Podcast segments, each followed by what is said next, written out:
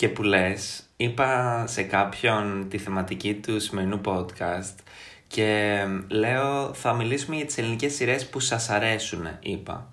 Ε, και μου λέει, τι εννοείς, έχετε κάνει κάποιο Q&A, έχετε κάνει κάποιο poll, έχετε ρωτήσει κόσμο και είμαι σε φάση, ήδη κάνεις overthinking για την προετοιμασία του podcast. ναι, πραγματικά. Μα επίσης έλεγα τι poll χρειάζεται για να ξέρεις ποιες σειρές άρεσαν στον κόσμο. Λες και δεν το έχουμε ακούσει 5.000 φορές να πούμε. Ναι, μωρέ. Απλώς ήταν, ήταν ο τρόπος που το είπα. Ναι. Ότι σας αρέσουν, ξέρω ότι όντως έχουμε κάνει. Ναι, βασικά ισχύει. Όταν οι YouTubers κάνουν τέτοια βίντεο, είναι σε φάση ότι έχουν ζητήσει πριν το βίντεο, ξέρω εγώ, να tweetάρει διάφορα πράγματα ή ξέρω εγώ να τους στείλεις σε DM διάφορα πράγματα, ας πούμε. Να... No. Ισχύει, ισχύει, να I get that. But we're not that kind of channel. Σίγουρα όχι. Mm. Δηλαδή, η προετοιμασία που έπρεπε να κάνουμε τις προηγούμενες φορές που σχολιάζαμε ταινίες και κάπως okay, ήταν μια μικρή υποχρέωση να τις δούμε. Ήταν το, ναι. το πιο ακραίο που κάνουμε γενικά. Διαφορετικά είμαστε κάπως γιόλο. Μα δεν χρειαζόμαστε external input. Εμείς έχουμε όλη τη σοφή γνώμη που χρειάζεται μέσα στο κεφάλι μας ήδη. γνώμη. ναι. Okay. Ένα γιατί στην τελική όταν κάνεις γκάλοπ και τέτοια είναι για να πάρεις γνώμη. Είναι για να πάρεις κοινή μμ. γνώμη ας πούμε τύπου. Το οποίο είναι παντελώς άχρηστο. Εδώ που τα λέμε. Εκτός, εκτός άμα, γιατί... κάνεις, εντάξει, άμα κάνεις crowdsourcing ρε παιδί μου, OK. Okay. Άμα δηλαδή σε νοιάζει το τι θα πουλήσει ας πούμε, άμα σκοπεύεις σε crowdsourcing, στο, στα κέρδη δηλαδή από τις μάζες στην ουσία. OK, okay, εκεί έχει κάποια αξία η κοινή γνώμη, δεν μπορώ να πω. Αλλά αυτό είναι και λίγο. Yeah, I don't know.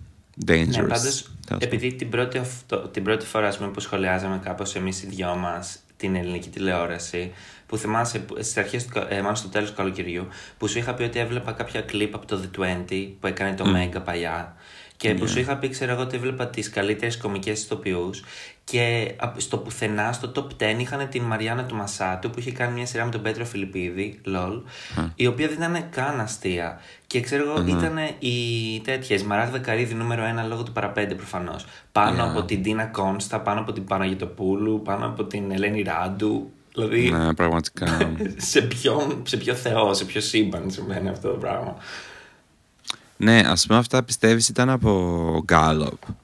Ναι, όχι, ήταν. τότε το 2009 το Μέγκα είχε τύπου όλο το καλοκαίρι από την Άνοιξη. Είχε κάνει poll που έμπαινε και ψήφισες εσύ. Είχα ψηφίσει και εγώ κάποιες φορές. Α, έχει ψηφίσει. Ε, εγώ δεν είχα ασχοληθεί ναι. καθόλου.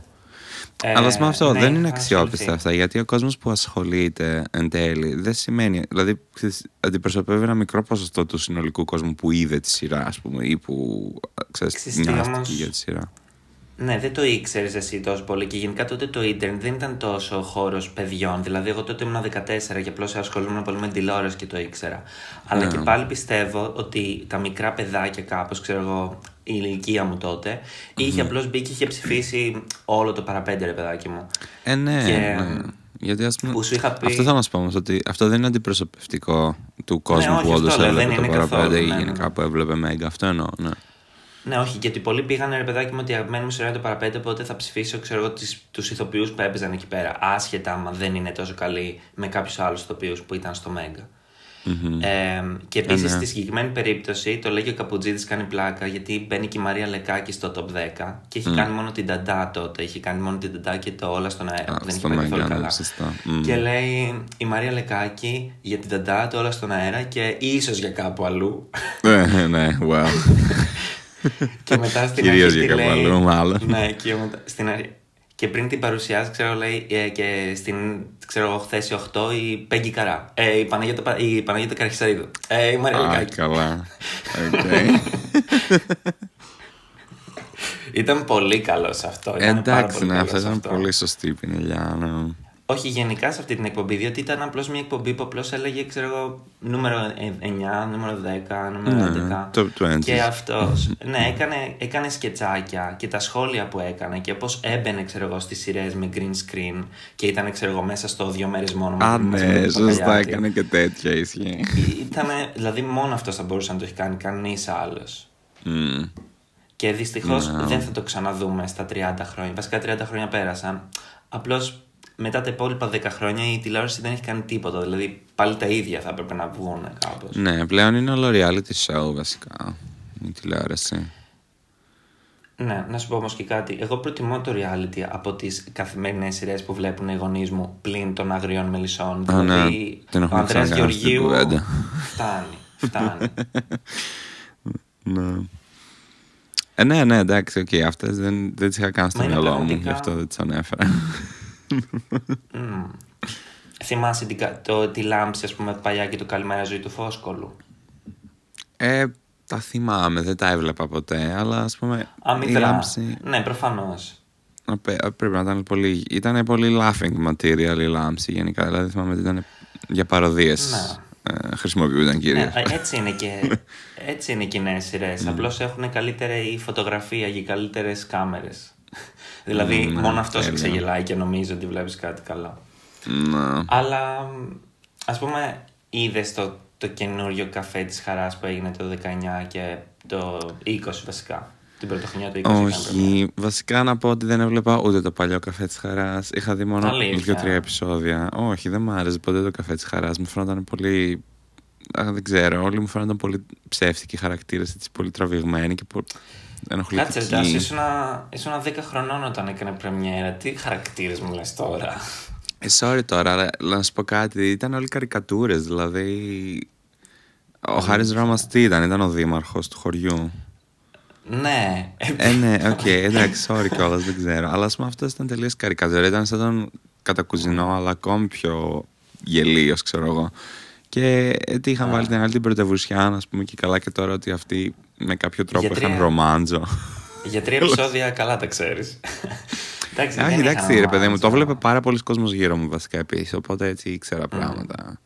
Ε, και η Μουτίδου, ο χαρακτήρας της και αν ήταν καρικατούρα. Είχαν τον άλλο τον Τρελαντόνι που μιλούσε όλη την ώρα με ρήμες. Ξέρω εγώ τι φάση ήταν αυτό. What the fuck. Ναι. Ε, κοίτα, εγώ το βλέπα πάρα πολύ το καφέ της χαράς. Ειδικά τις δύο πρώτες ναι. σεζόν δεν έχανα επεισόδια. Πόσες σεζόν ήταν καλέ. Ήταν τρεις. Α, α, οκ, άντε εντάξει. πολύ Θυμάμαι, καλά. θυμάμαι και τη μέρα που έκανε πρεμιέρα, γιατί στην αρχή έπαιζε Παρασκευές και έπαιζε απέναντι από το 10 λεπτά κήρυγμα. Και μου λέει, Μαμά μου, βάλε λίγο μια νέα σειρά που έχει στον Αντένα. Και είμαστε σε φάση, δεν θα δούμε, ξέρω εγώ, Λεωνίδα. Και Oh, God. βάζουμε και λέω, καφέ της χαράς, τι στο μπούτσο. Δεν το είπα προφανώς αυτό. Αλλά είμαι σε φάση, Ναι. τι είναι αυτή η σειρά, γιατί λέγεται καφέ της χαράς.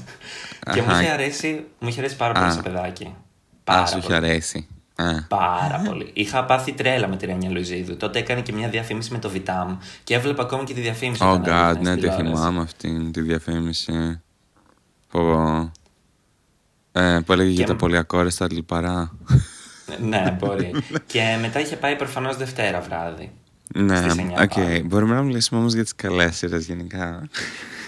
Δεν Ρε, ξέρω. κοίτα, και το καφέ της χαράς είναι. Είναι οκ. Εντάξει, μπορεί να μην είναι όχι. καλή η σειρά. Δεν όπως οι συναγωνίζεται άλλες. με τις άλλες. Δεν συναγωνίζεται για Όχι. μένα καθόλου. Όχι, όχι, όχι. Αλλά ε, δεν τη λες και τόσο σκάρτη εν τέλει.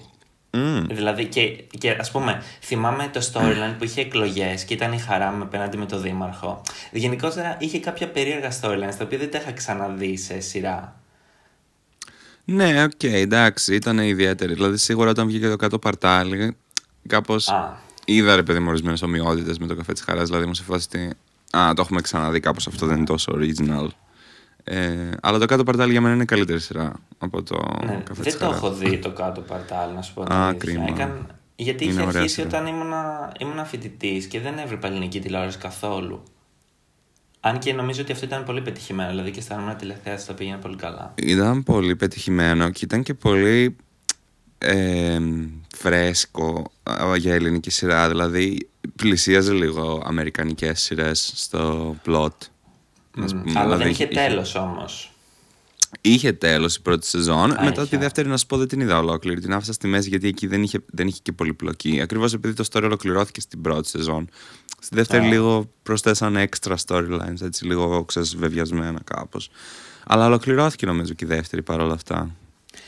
Εγώ νομίζω ότι τότε ήταν που έκλε, έκλαινε το Μέγκα και η σειρά του Καπουτζίδη Ναι. επίσης δεν είχε τέλος. Και ίσως και αυτό πλ- πλήγωσε κάπως αυτή τη σειρά. Γιατί Ναι. δεν είχε τη δυναμική του παλιού Μέγκα, ας πούμε. Ναι, γιατί σίγουρα. κατά τα άλλα. Εγώ ξέρω αυτή ότι η έμειναν σειρά είχε απλήρωτοι οι πολύ- περισσότεροι συντελεστές στο Ναι, κάτω αυτό. παρτάλι. Αλλά είχε πολύ δυνατούς και ηθοποιούς και είχε τον σεναριογράφο που έχει κάνει τις σούπερ επιτυχίες στην ελληνική τηλεόραση. Ναι, ναι, Τον όχι, ήταν καλή Λευτέρη σειρά. Παπαπέτρου, Ε, Πέτρο Λευτερόπουλο, πώ τον λένε. ναι, Λευτέρης Πετρόπουλος νομίζω είπαμε. Ναι. Ε, Δεν θυμάμαι γιατί αλλάζει αυτός. Τέλος πάντων, πάντως ρε παιδί μου, εγώ θέλω. Μιλάω για την πρώτη σεζόν όταν αναφέρομαι στο κάτω παρτάλι γενικά. Γιατί εντάξει, τη δεύτερη προφανώς το πήρε λίγο η κάτω βόλτα. Αλλά η πρώτη σεζόν για μένα ήταν ό,τι καλύτερο έχω δει στην ελληνική τηλεόραση τα τελευταία. ξέρω εγώ, 15 χρόνια ίσως. Λέω. Α, και καλύτερο και από το παραπέντε. Ε, το Α, παραπέντε Μικλέον, ήταν όμως. λίγο πριν. Δεν ήταν. δηλαδή, το, λίγο παραπέντε, πριν. το παραπέντε νομίζω τελείωσε το 2006, όχι. Τελείωσε το 7 και το κάτω παρτάλι παίζει να κάνει πρεμιέρα το 14. Ναι, ήταν αρκετά χρόνια μετά. Εντάξει, οκ, τέλος πάντων, το παραπέντε καλό ήταν, ρε παιδί μου. Οκ, προφανώς δεν μιλάω γι' αυτό. Αλλά ας πούμε, όταν τελείωσε το παραπέντε, μετά δεν ξέρω αν είδαμε άλλη καλή σειρά. Α, βασικά ψέματα. Είδαμε την εργαζόμενη γυναίκα που μου άρεσε πάρα πολύ. ναι, ναι, απίστευτο, απίστευτο, απίστευτο. απίστευτο. Ήταν φοβερή σειρά, πραγματικά. ναι, και στην εργαζόμενη γυναίκα είχα δει storylines τα οποία δεν τα είχα ξαναδεί. Δηλαδή, όταν αυτή πήγαινε να δουλέψει στο Goodies, ας πούμε, και τα είχε με τον. Καλά, αυτό ήταν το πρώτο Μα- επεισόδιο. Νομίζω ότι αυτό, αυτό ήταν το Όχι. χιλιοπεγμένο επεισόδιο. Αυτό ήταν το πρώτο επεισόδιο Αυτό. της εργαζόμενης γυναίκας. Είσαι- να- να- Α, ναι. Ναι, ή- που ήταν πλούσια. Που ήταν η Ναι, πλούσια αυτό, σύζυγος, αυτό είναι το ας πούμε. πρώτο. Ναι, ναι, αυτό είναι το πρώτο. Ναι. Και τα είχε και με τον αρχιτέκτονα που τα είχε στο Κωνσταντίνο και Ελένης η Ελένη Ράντου σ' αυτό. Α, αλήθεια. Ναι. Οκ. Αυτό δεν το είχα καταλάβει. Και αυτό και στο επεισόδιο που η Κατιάνα Μπαλανίκα παίζει τη μαμά της όταν παίζει την ασφαλίστρια. Αυτό μου είχε φανεί πολύ κουλό. και επίσης πρόσφατα η Ελένη Ράντου έκανε μια συνεργασία στο θέατρο με την Καλλιρόη Μυριαγκού, a.k.a. Ματίνα από το Κωνσταντίνο και Ελένης. Και λέει είναι η πρώτη φορά που συνεργαζόμαστε από τότε. Και είμαι σε φάση, εμ, hello, έχετε συνεργαστεί συνεργαζόμενη γυναίκα όταν ήταν η συνάδελφός σου σε μια εταιρεία και τα είχες με κάποιον άλλον. το ξεχάσετε. Γιατί δεν το αναφέρον αυτό, περίεργο. Προφανώς η Ελένη δεν το ξέχασε γιατί ήταν μόνο ξέρω, εγώ, μια εβδομάδα να δούλεψαν σε αυτό. Οπότε... Ναι, ισχύει. Και θα έκανε καλύτερο τίτλο το ότι έχουν να συνεργαστούν από το 2000. Α, καλά, ναι, ισχύει. Μάλλον αυτό θα ήταν κάποιο marketing gimmick. Ισχύει, ναι. Ίσως να το, παρουσι... να το παρουσίασαν έτσι για αυτό το λόγο, γιατί θα ακούγεται πιο ωραίο σαν για promotion, ας πούμε. Ναι. Η επανένωση, ξέρω εγώ, της Ματίνας και της Ελένης. Ε, Δυστυχώς θυμάμαι ότι η εργαζόμενη γυναίκα, δεν, ο, ο Αντένα δεν την έβαζε σε καλές μέρες και την έβαζε όπου να είναι. Και δεν, είχε, δεν είχαν και πολλά επεισόδια και πολλές φορές Ναι, δεν είχαν ήταν αυτή τη λίγα ροή κάθε επεισόδια. εβδομάδα. Ναι, αλλά για ποιο λόγο, ενώ οι σεναριογράφοι που έχουν γράψει και το Τύχη Βουνό, μια ποντιακή σειρά, με θυμάσαι. Α, Που, παι- δεν την είχα δει που ποτέ. Παίζουνε- Παίζουν και το ζευγάρι που δεν φαίνεται τους φίλους του Θοδωρή και της Δήμητρας, εγώ που με αγαπάς. Αυτοί φαίνονταν ότι έχουν πολύ όρεξη να γράψουν. Οπότε νομίζω ότι ήταν θέμα οικονομικό της παραγωγής. Ε, ναι, μάλλον. Ναι. Νομίζω δεν έκανε καλή τηλεθέαση βασικά γι' αυτό. Οπότε το Έκανε. κόψα. Έκανε. Απλώς δεν έκανε. Δεν έκανε το... Θυμάμαι ότι το είχαν βάλει, ας πούμε, μια Παρασκευή απέναντι από την πολυκατοικία. Που προφανώς, OK, δεν θα υπερεύαινε την πολυκατοικία. Δηλαδή, η πολυκατοικία είναι 40% και Ω, η τι εργαζόμενη άθλια 20%. σειρά η πολυκατοικία. Ναι. Από... Σα- Καταλαβαίνεις Θεέ μου. τη δυναμική του Μέγκα και του Αντένα. Δηλαδή, στο Ναι, Μέγκα και μια πραγματικά. βλακία να έπαιζε. Ωχ, ναι, εντάξει, οκ. Εσύ. Πάντως η Ράντου όντως ήταν ρε παιδί μου πολύ τέλεια κωμικός και για εκείνη την εποχή δηλαδή ας πούμε νομίζω όποια σειρά είχε τη Ράντου ας πούμε σε κωμικό ρόλο ήταν ε, πολύ μεγάλη καλή συνταγή για ωραία Εννοείται. σοου ας πούμε αυτό. ναι. Ε, μα πραγμα- Αυτό το 20% που έκανε το έκανε μόνη της. Δηλαδή, αυτή έφερνε όλο αυτόν τον κόσμο να το δει. Πιστεύω. Μμμ, Μάλλον, ναι. Ισχύει. Και ήταν, και η Εμ. πρώτη, ήταν η πρώτη σειρά μετά, το, μετά τις Σαββατογεννημένες, το εργαζόμενη γυναίκα. Ναι, ναι, ισχύει. Ε, ε, και ναι, δηλαδή, βασικά και αυτή η μετάβαση που έκανε από το Κωνσταντίνο και Ελένη στις Σαββατογεννημένες για μένα ήταν πολύ, πολύ σημαντική ψυχή θα κίνηση. Παραδώσει μόριο εννοείς. Εντάξει, το ψυχή θα η παραδόση μου είχε τέσσερα επεισόδια. Ναι, αλλά ήταν, ε, εκείνη ήταν η μετάβασή της που ήταν και πολύ επιτυχημένη και πολύ διαφορετική από την Ελένη Βλαχάκη, αν θες να το πούμε. Ναι, ήταν, αλλά ακυρώθηκε. Εντάξει, δεν ακυρώθηκε per se, απλώς είχαν, δεν ξέρω τώρα τι θέματα είχαν, αλλά μην γίνουμε τόσο τυπικοί και αναφερθούμε στο ότι ψυχή θα πάρει δόση και γιατί δεν συνεχίστηκε. Ναι, anyway. Ε, όχι, απλά ρε παιδί μου για μένα ήταν. Επειδή νομίζω ότι με τον Κωνσταντίνο και η Ελένη στη Ράντου. Η Ράντου είχε καριέρα και από παλιότερα. Αλλά νομίζω ότι με τον Κωνσταντίνο και η ναι. Ελένη έγινε γνωστή σε μια νέα γενιά, ρε παιδί μου. Δηλαδή ότι μάθαν όλα τα πιτσιρίκια ξαφνικά, ξέρω εγώ αυτό. Οπότε... Ναι, αυτό, τα παιδάκια. Ναι. Το ότι έσπασε μετά αυτό της Ράντου. Της Ράντου, λέω, της Βλαχάκη. να βλέπεις και εισήγαγε την Πία Μπέκου, ας πούμε, μετά στι Σαββατογεννημένε. Νομίζω ότι ήταν πολύ σημαντικό για να, να, να κάνει έτσι, να τη μάθουμε, ας πούμε, σαν μια γενικότερη κομική ηθοποιό, ας πούμε, και όχι μόνο σαν Ελένη Βλαχάκη, ξέρω εγώ αυτό. Να. Που είχε και ίδιο όνομα κιόλας. Ε... Δηλαδή, αυτό κι αν είναι συνταγή για να σε θυμούνται μόνο έτσι όλοι. Αλλά από την άλλη έχει και το καλό ότι όπως και να σε φωνάξουν είναι το όνομά σου, οπότε. Καλά, ναι. Πάντως, εγώ που ήμουν πόσο χρόνο ήμουν το 2004, 3 βασικά, 8, όταν έκανα πρεμιέρες Σαββατογεννημένε, mm. ε, το είχα δει, είχα πει ξέρω να το δούμε, επειδή έπαιζε η Ελένη. Δηλαδή, mm-hmm, mm-hmm. ήδη είχε δημιουργηθεί σε ένα μικρό παιδάκι που τότε το Κωνσταντίνο και Ελένη ξέρω να παίζε. είχε λίγα χρόνια που έπαιζε επανάληψη. Ε, και πάλι mm. μου είχε δημιουργηθεί αυτό. Γιατί προφανώς δεν το έβλεπα στα original επεισόδια. Λόλ. Ε, ναι, ε, ήταν παλιά, άρεσε. Ναι, απλώς ε, όντως θυμάμαι τότε έπαιζε απογεύματα, δεν έπαιζε μεσημέρι τότε, έπαιζε πιο, πιο mm. μετά. Mm-hmm. Ε, ναι, ενώ ότι άμα έχει δημιουργηθεί σε μένα που είμαι, όπου ήμουν 8, φαντάζομαι σε ένα παιδί που είναι ξέρω 15, που έπιανε περισσότερο τα αστεία που ε, μπορεί να ήταν πιο δύσκολα για να τα καταλάβεις. Για τις Σαββατογεννημένε λες. Ναι. Ναι, και εγώ νομίζω ότι ήμουνα και εγώ μικρός για τις Σαββατογεννημένε τότε που βγαίνανε. Τις παρακολουθούσα βέβαια με πολύ αγάπη και μανία.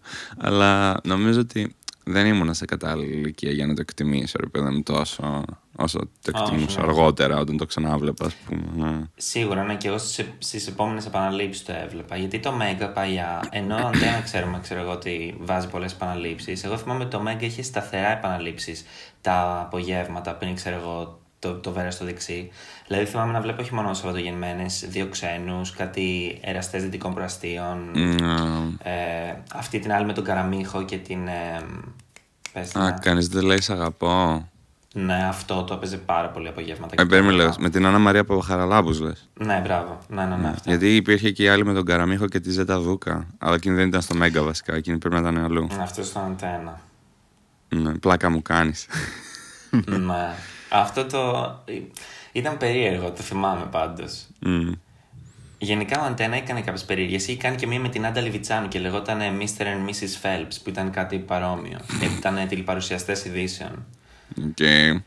Και Επίσης είχε κάνει τη Λόλα, που ήταν σαν το πλάκα μου κάνει κάπως.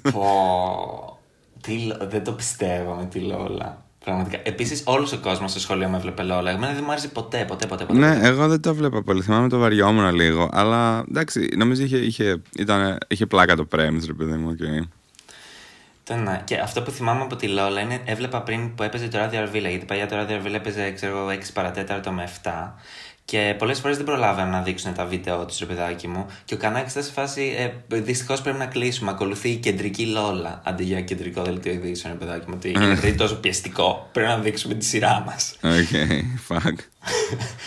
και απλώς επειδή ο Κανάκης έχει και το βαρύ λάμδα, το λέγε Λόλα. Και Αλλά ναι, back to Σαββατογεννημένες. Ναι. Πιστεύεις, εγώ πιστεύω ότι οι Σαββατογεννημένε είναι καλύτερες από το παραπέντε, ας πούμε. Ναι, και εγώ πλέον το πιστεύω αυτό σίγουρα. Νομίζω ότι είχαν πιο ωραίο cast και πιο ωραίους χαρακτήρες, βασικά αυτό. Και το παραπέντε σίγουρα επειδή τράβηξε και δύο σεζόν. Ήταν ναι. πολύ πιο γεμάτο με επεισόδια στα οποία δεν γίνεται τίποτα και είναι απλά έτσι ξέρεις, χάσιμο χρόνου for laughs ας πούμε κτλ. Το οποίο είναι πολύ ναι. κουραστικό μετά από ένα σημείο. Ε, και εγώ θα συμφωνήσω για το γεγονός ότι έχει δύο σεζόν και επίσης στο παραπέντε, το ας πούμε, οι σκηνές που είναι mythology heavy, παιδάκι μου, τύπου Αυτό. κυνηγάμε τους κακούς mm. ή βλέπουμε τους κακούς να μιλάνε. Είναι βαρετό όταν ξέρεις, ας πούμε, τη λύση του μυστηρίου. Ενώ στις Σαββατογεννημένε δεν υπάρχει αυτό. Ακόμα και όταν ψάχνουν το δελτίο, είναι αστείο, δεν είναι. Ναι. δεν είναι μια βαρετή σκηνή. Ενώ στο παραπέντε έχει κάποιες βαρετές σκηνές. Ναι, δεν ξέρω. Και ακόμα και ας πούμε αυτό το, το γεγονός ότι π.χ. στο φινάλε θυμάται ο Σάββας, ας πούμε, ξαφνικά για, που είχε βάλει το δελτίο. Ε, ήταν Ότι τόσο πήγανε στην γαμάτσι. Κερατέα. Ήταν, ήταν, απ- Ήταν- Εγώ όταν πήγανε, στο, όταν πήγανε στην Κερατέα μας, είπα: Oh my god, δεν το πιστεύω, το βρίσκουν αυτή τη στιγμή. Α! Ναι, ήταν πάρα πολύ ωραία σκηνή και αυτή και ήταν. Δεν ξέρω, δηλαδή δεν με πειράζει καθόλου που το κρατήσανε μόνο γιατί το φινάλε σε μια τόσο άκυρη στιγμή την ώρα που πάει να παντρευτεί η Μπία, ξέρω εγώ. Ο Σάββας θυμάται ξαφνικά ότι. Είχα πάει εκείνο το βράδυ εκεί, ξέρω εγώ, στο εξοχικό εκεί πέρα. Καλά, και αυτές πώς δεν το σκέφτηκαν, παιδάκι μου. Δηλαδή, θα μου πεις, ο Σάβα ήταν εισοδηματία, είχε πόσα ακίνητα ως Ναι. γνωστόν. Και Ε, έπαιρνε Καλά, και τα επίσης νίκια. ήταν χωρισμένες. Δηλαδή. Δεν- Ναι, δεν ξέρεις, ξέρω. προφανώς αυτός είχε άλλη ζωή που δεν αφορούσε αυτές, ας πούμε. Εννοείται, Δηλαδή, δεν, δεν τις- ένα από τα βασικότερα στοιχεία του Σαββατογεννημένου ήταν πόσο μισογίνη ήταν ο Σάββας βασικά.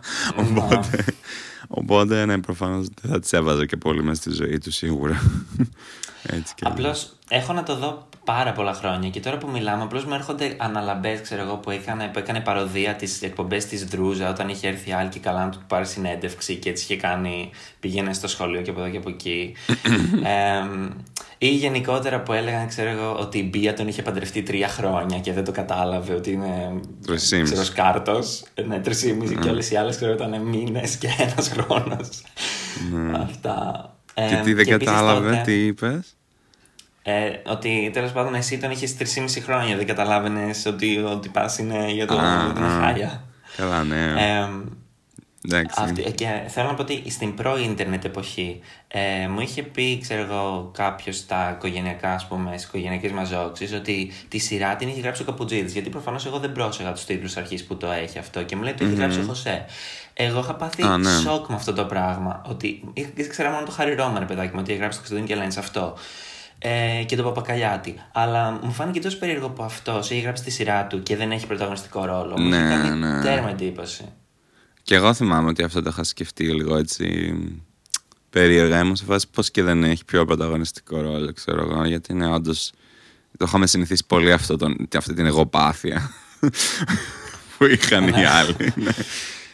Ε, ε, Πάντως, εγώ που τις είδα σε επαναλήψεις μετά αρκετές φορές, ξέρω εγώ, θυμάμαι ότι ο Μπουλά, αλλά φαντάζομαι αυτό και με καθοδήγηση του Καπουτσίδη, λογικά θα ήταν, ξέρω εγώ, και ίσως και των σκηνοθετών. Ε, Ότι είναι τόσο.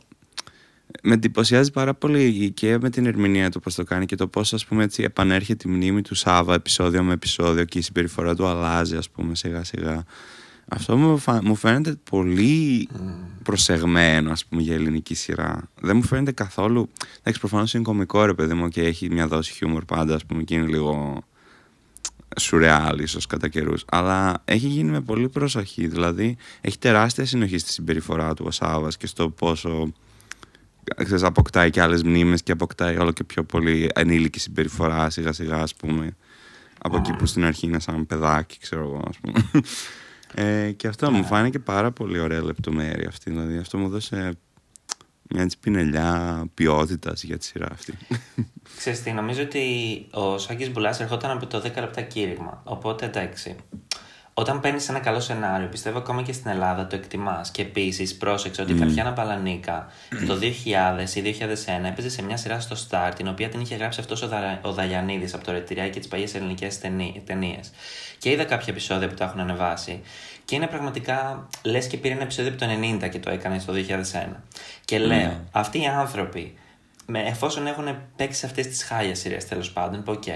Και παίρνουν, μετά παίρνουν ένα τέτοιο σενάριο, δηλαδή και μόνοι τους είναι σε φάση, οκ, θα κάνω ό,τι έχω μάθει στη σχολή, θα κάνω ό,τι κάνω στο θέατρο που είναι ποιότητα δεν, και δεν είναι τηλεόραση.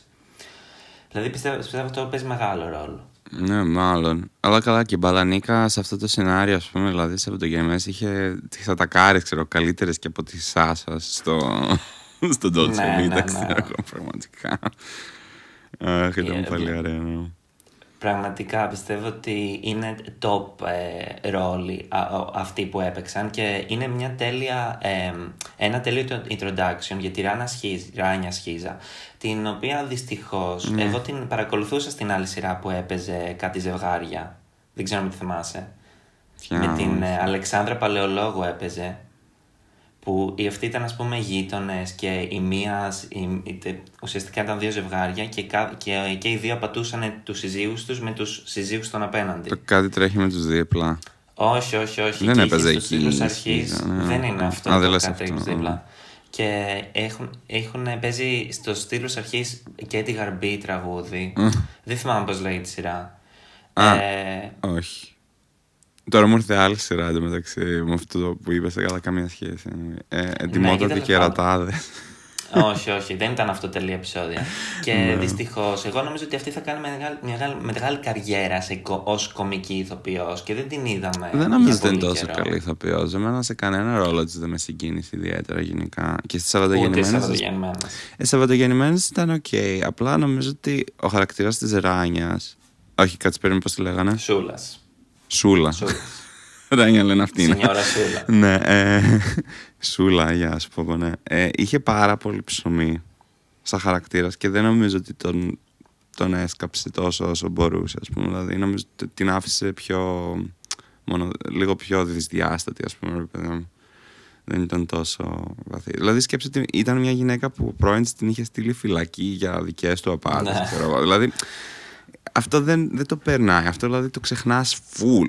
Ότι η Σούλα έχει κάνει φυλακή, ξέρω εγώ, ας πούμε, εξαιτίας του πρώην της. Α, Δηλαδή αυτό είναι κάτι που δεν το, Ναι. δεν το βγάζει καθόλου αυτός ο χαρακτήρας, κατά με. Μόνο στις δύο-τρεις σκηνές που το αναφέρει, ας πούμε. Αλλά είναι πολύ. Εντάξει. Ναι. Πέρα από αυτό όμως, είναι μια ωραία σειρά για να ξεκινήσει την καριέρα σου στο ευρύ κοινό. Τώρα δεν ξέρω Καλά, αν έχει κάνει, σίγουρα κάνει εννοείται, στο ναι, θέατρο, ναι. θυμάσαι, δεν κάνει. Απλά δεν θεωρώ ότι είναι τόσο Ε. καλή ηθοποιός. Οπότε δεν, γι' αυτό, εγώ νομίζω αυτό φταίει που δεν έκανε τόσο σπουδαία Α. καριέρα. Μετά έπαιξε και στο μαζί σου. Έπαιξε.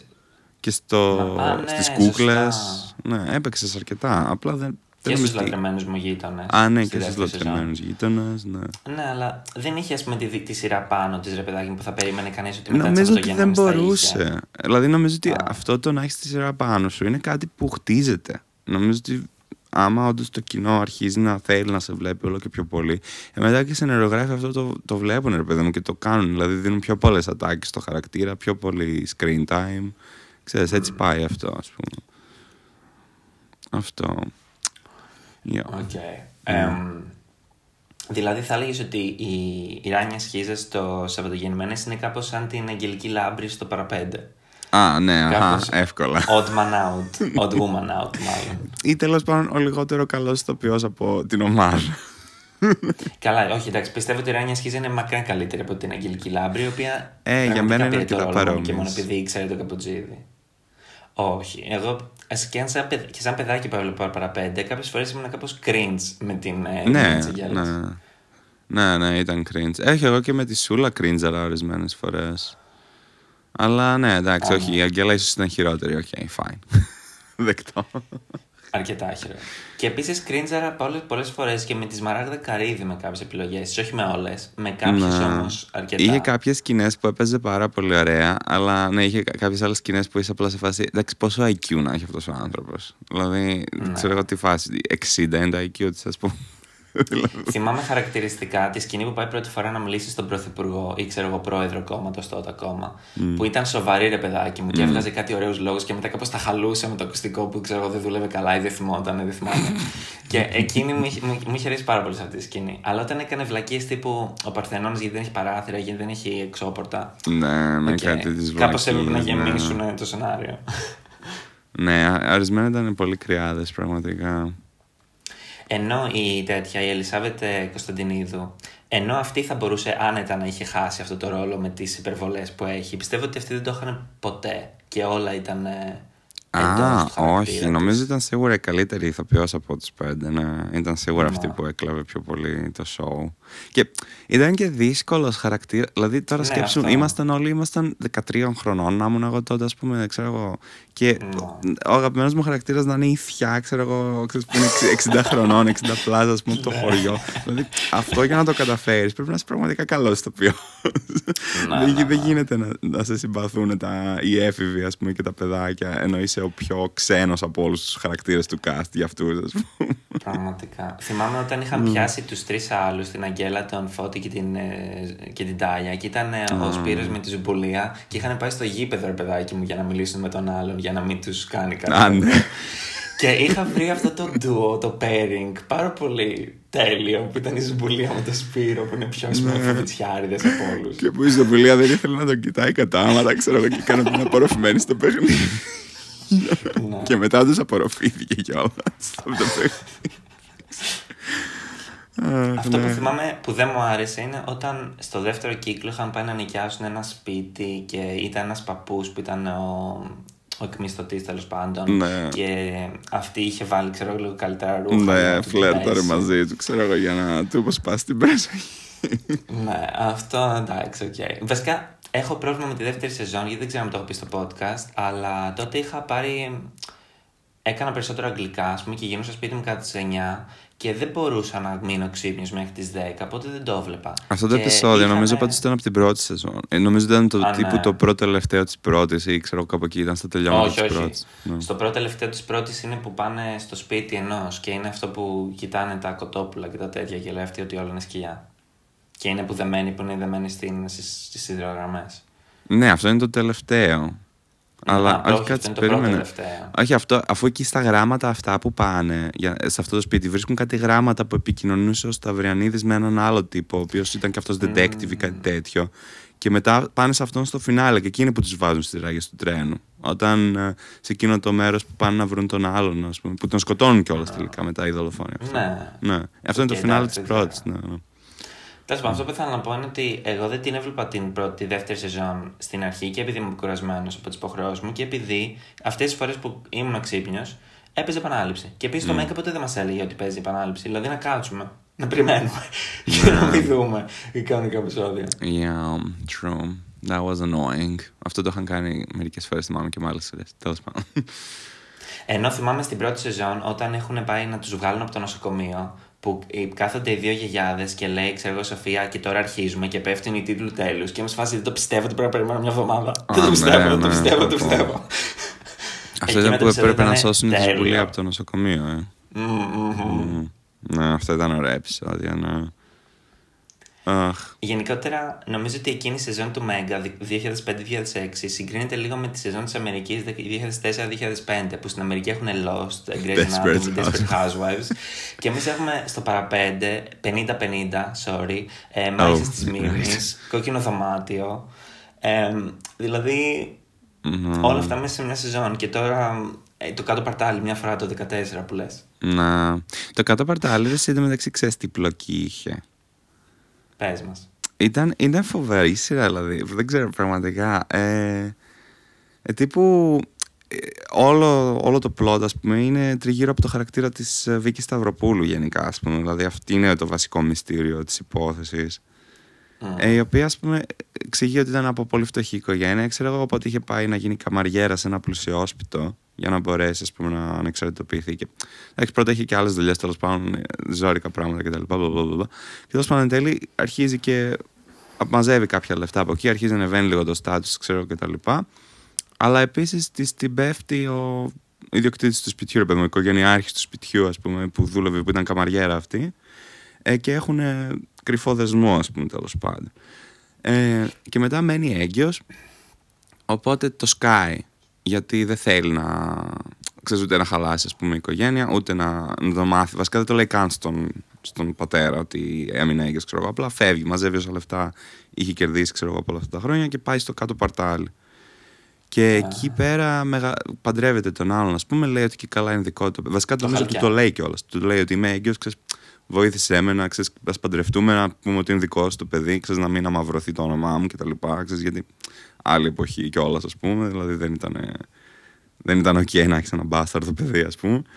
Ε, και τέλος πάντων, χρόνια μετά, ο, ο πρώην ιδιοκτήτης τη βρίσκει, την εντοπίζει και πάει και την, ε, την, της δίνει μια βαλίτσα με λεφτά για να πάρει το παιδί. Λέει θέλω την κόρη μου ρε παιδί μου, πάρε αυτά τα λεφτά και δώσε μου πίσω το παιδί ας πούμε. Ξέρω ότι είναι δικό μου παιδί.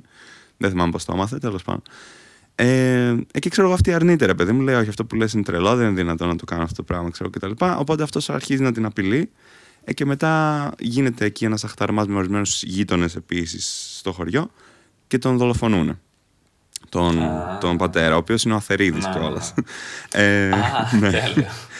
Τέλειο. Ε, και μετά μ, κρατάνε τη βαλίτσα με τα λεφτά ε, και λένε ότι θα το κρατήσουμε μυστικό και θα μοιραστούμε όλοι μαζί τα λεφτά. Και η φάση είναι ότι ρε παιδί μου, όταν σκάνει χαρακτήρες στο κάτω παρτάλι, ε, είναι ένα χωριό το οποίο είναι ένας ξεχασμένο από το Θεό, αλλά όλοι έχουν πολλά λεφτά και όλοι έχουν έτσι μια ευπορία που δεν δικαιολογείται, ας πούμε. Δηλαδή, όλοι έχουν έτσι ένα στάτους ζωής που είναι πολύ. Και είναι και όλοι, όλη την ώρα μέσα στα μυστικά και μέσα στα ξέρεις, τέτοια, ας πούμε, στην ενοχή. Οπότε, ρε παιδί μου, Οκ. αυτό. Και αυτό αποκαλύπτεται στο φινάλε της σειράς όλη αυτής η ιστορίας στην ουσία, ρε παιδί μου. Δηλαδή, αυτό είναι το μυστήριο Α, οκ. που, Spoiler alert. που συμβαίνει, ας πούμε. Γι' αυτό συμβαίνουν όλα αυτά. Σε όλη την υπόλοιπη σειρά, απλά έχουμε σπόντες και έχουμε έτσι κι έξι άλλα άκυρα, ας πούμε, που συμβαίνουν.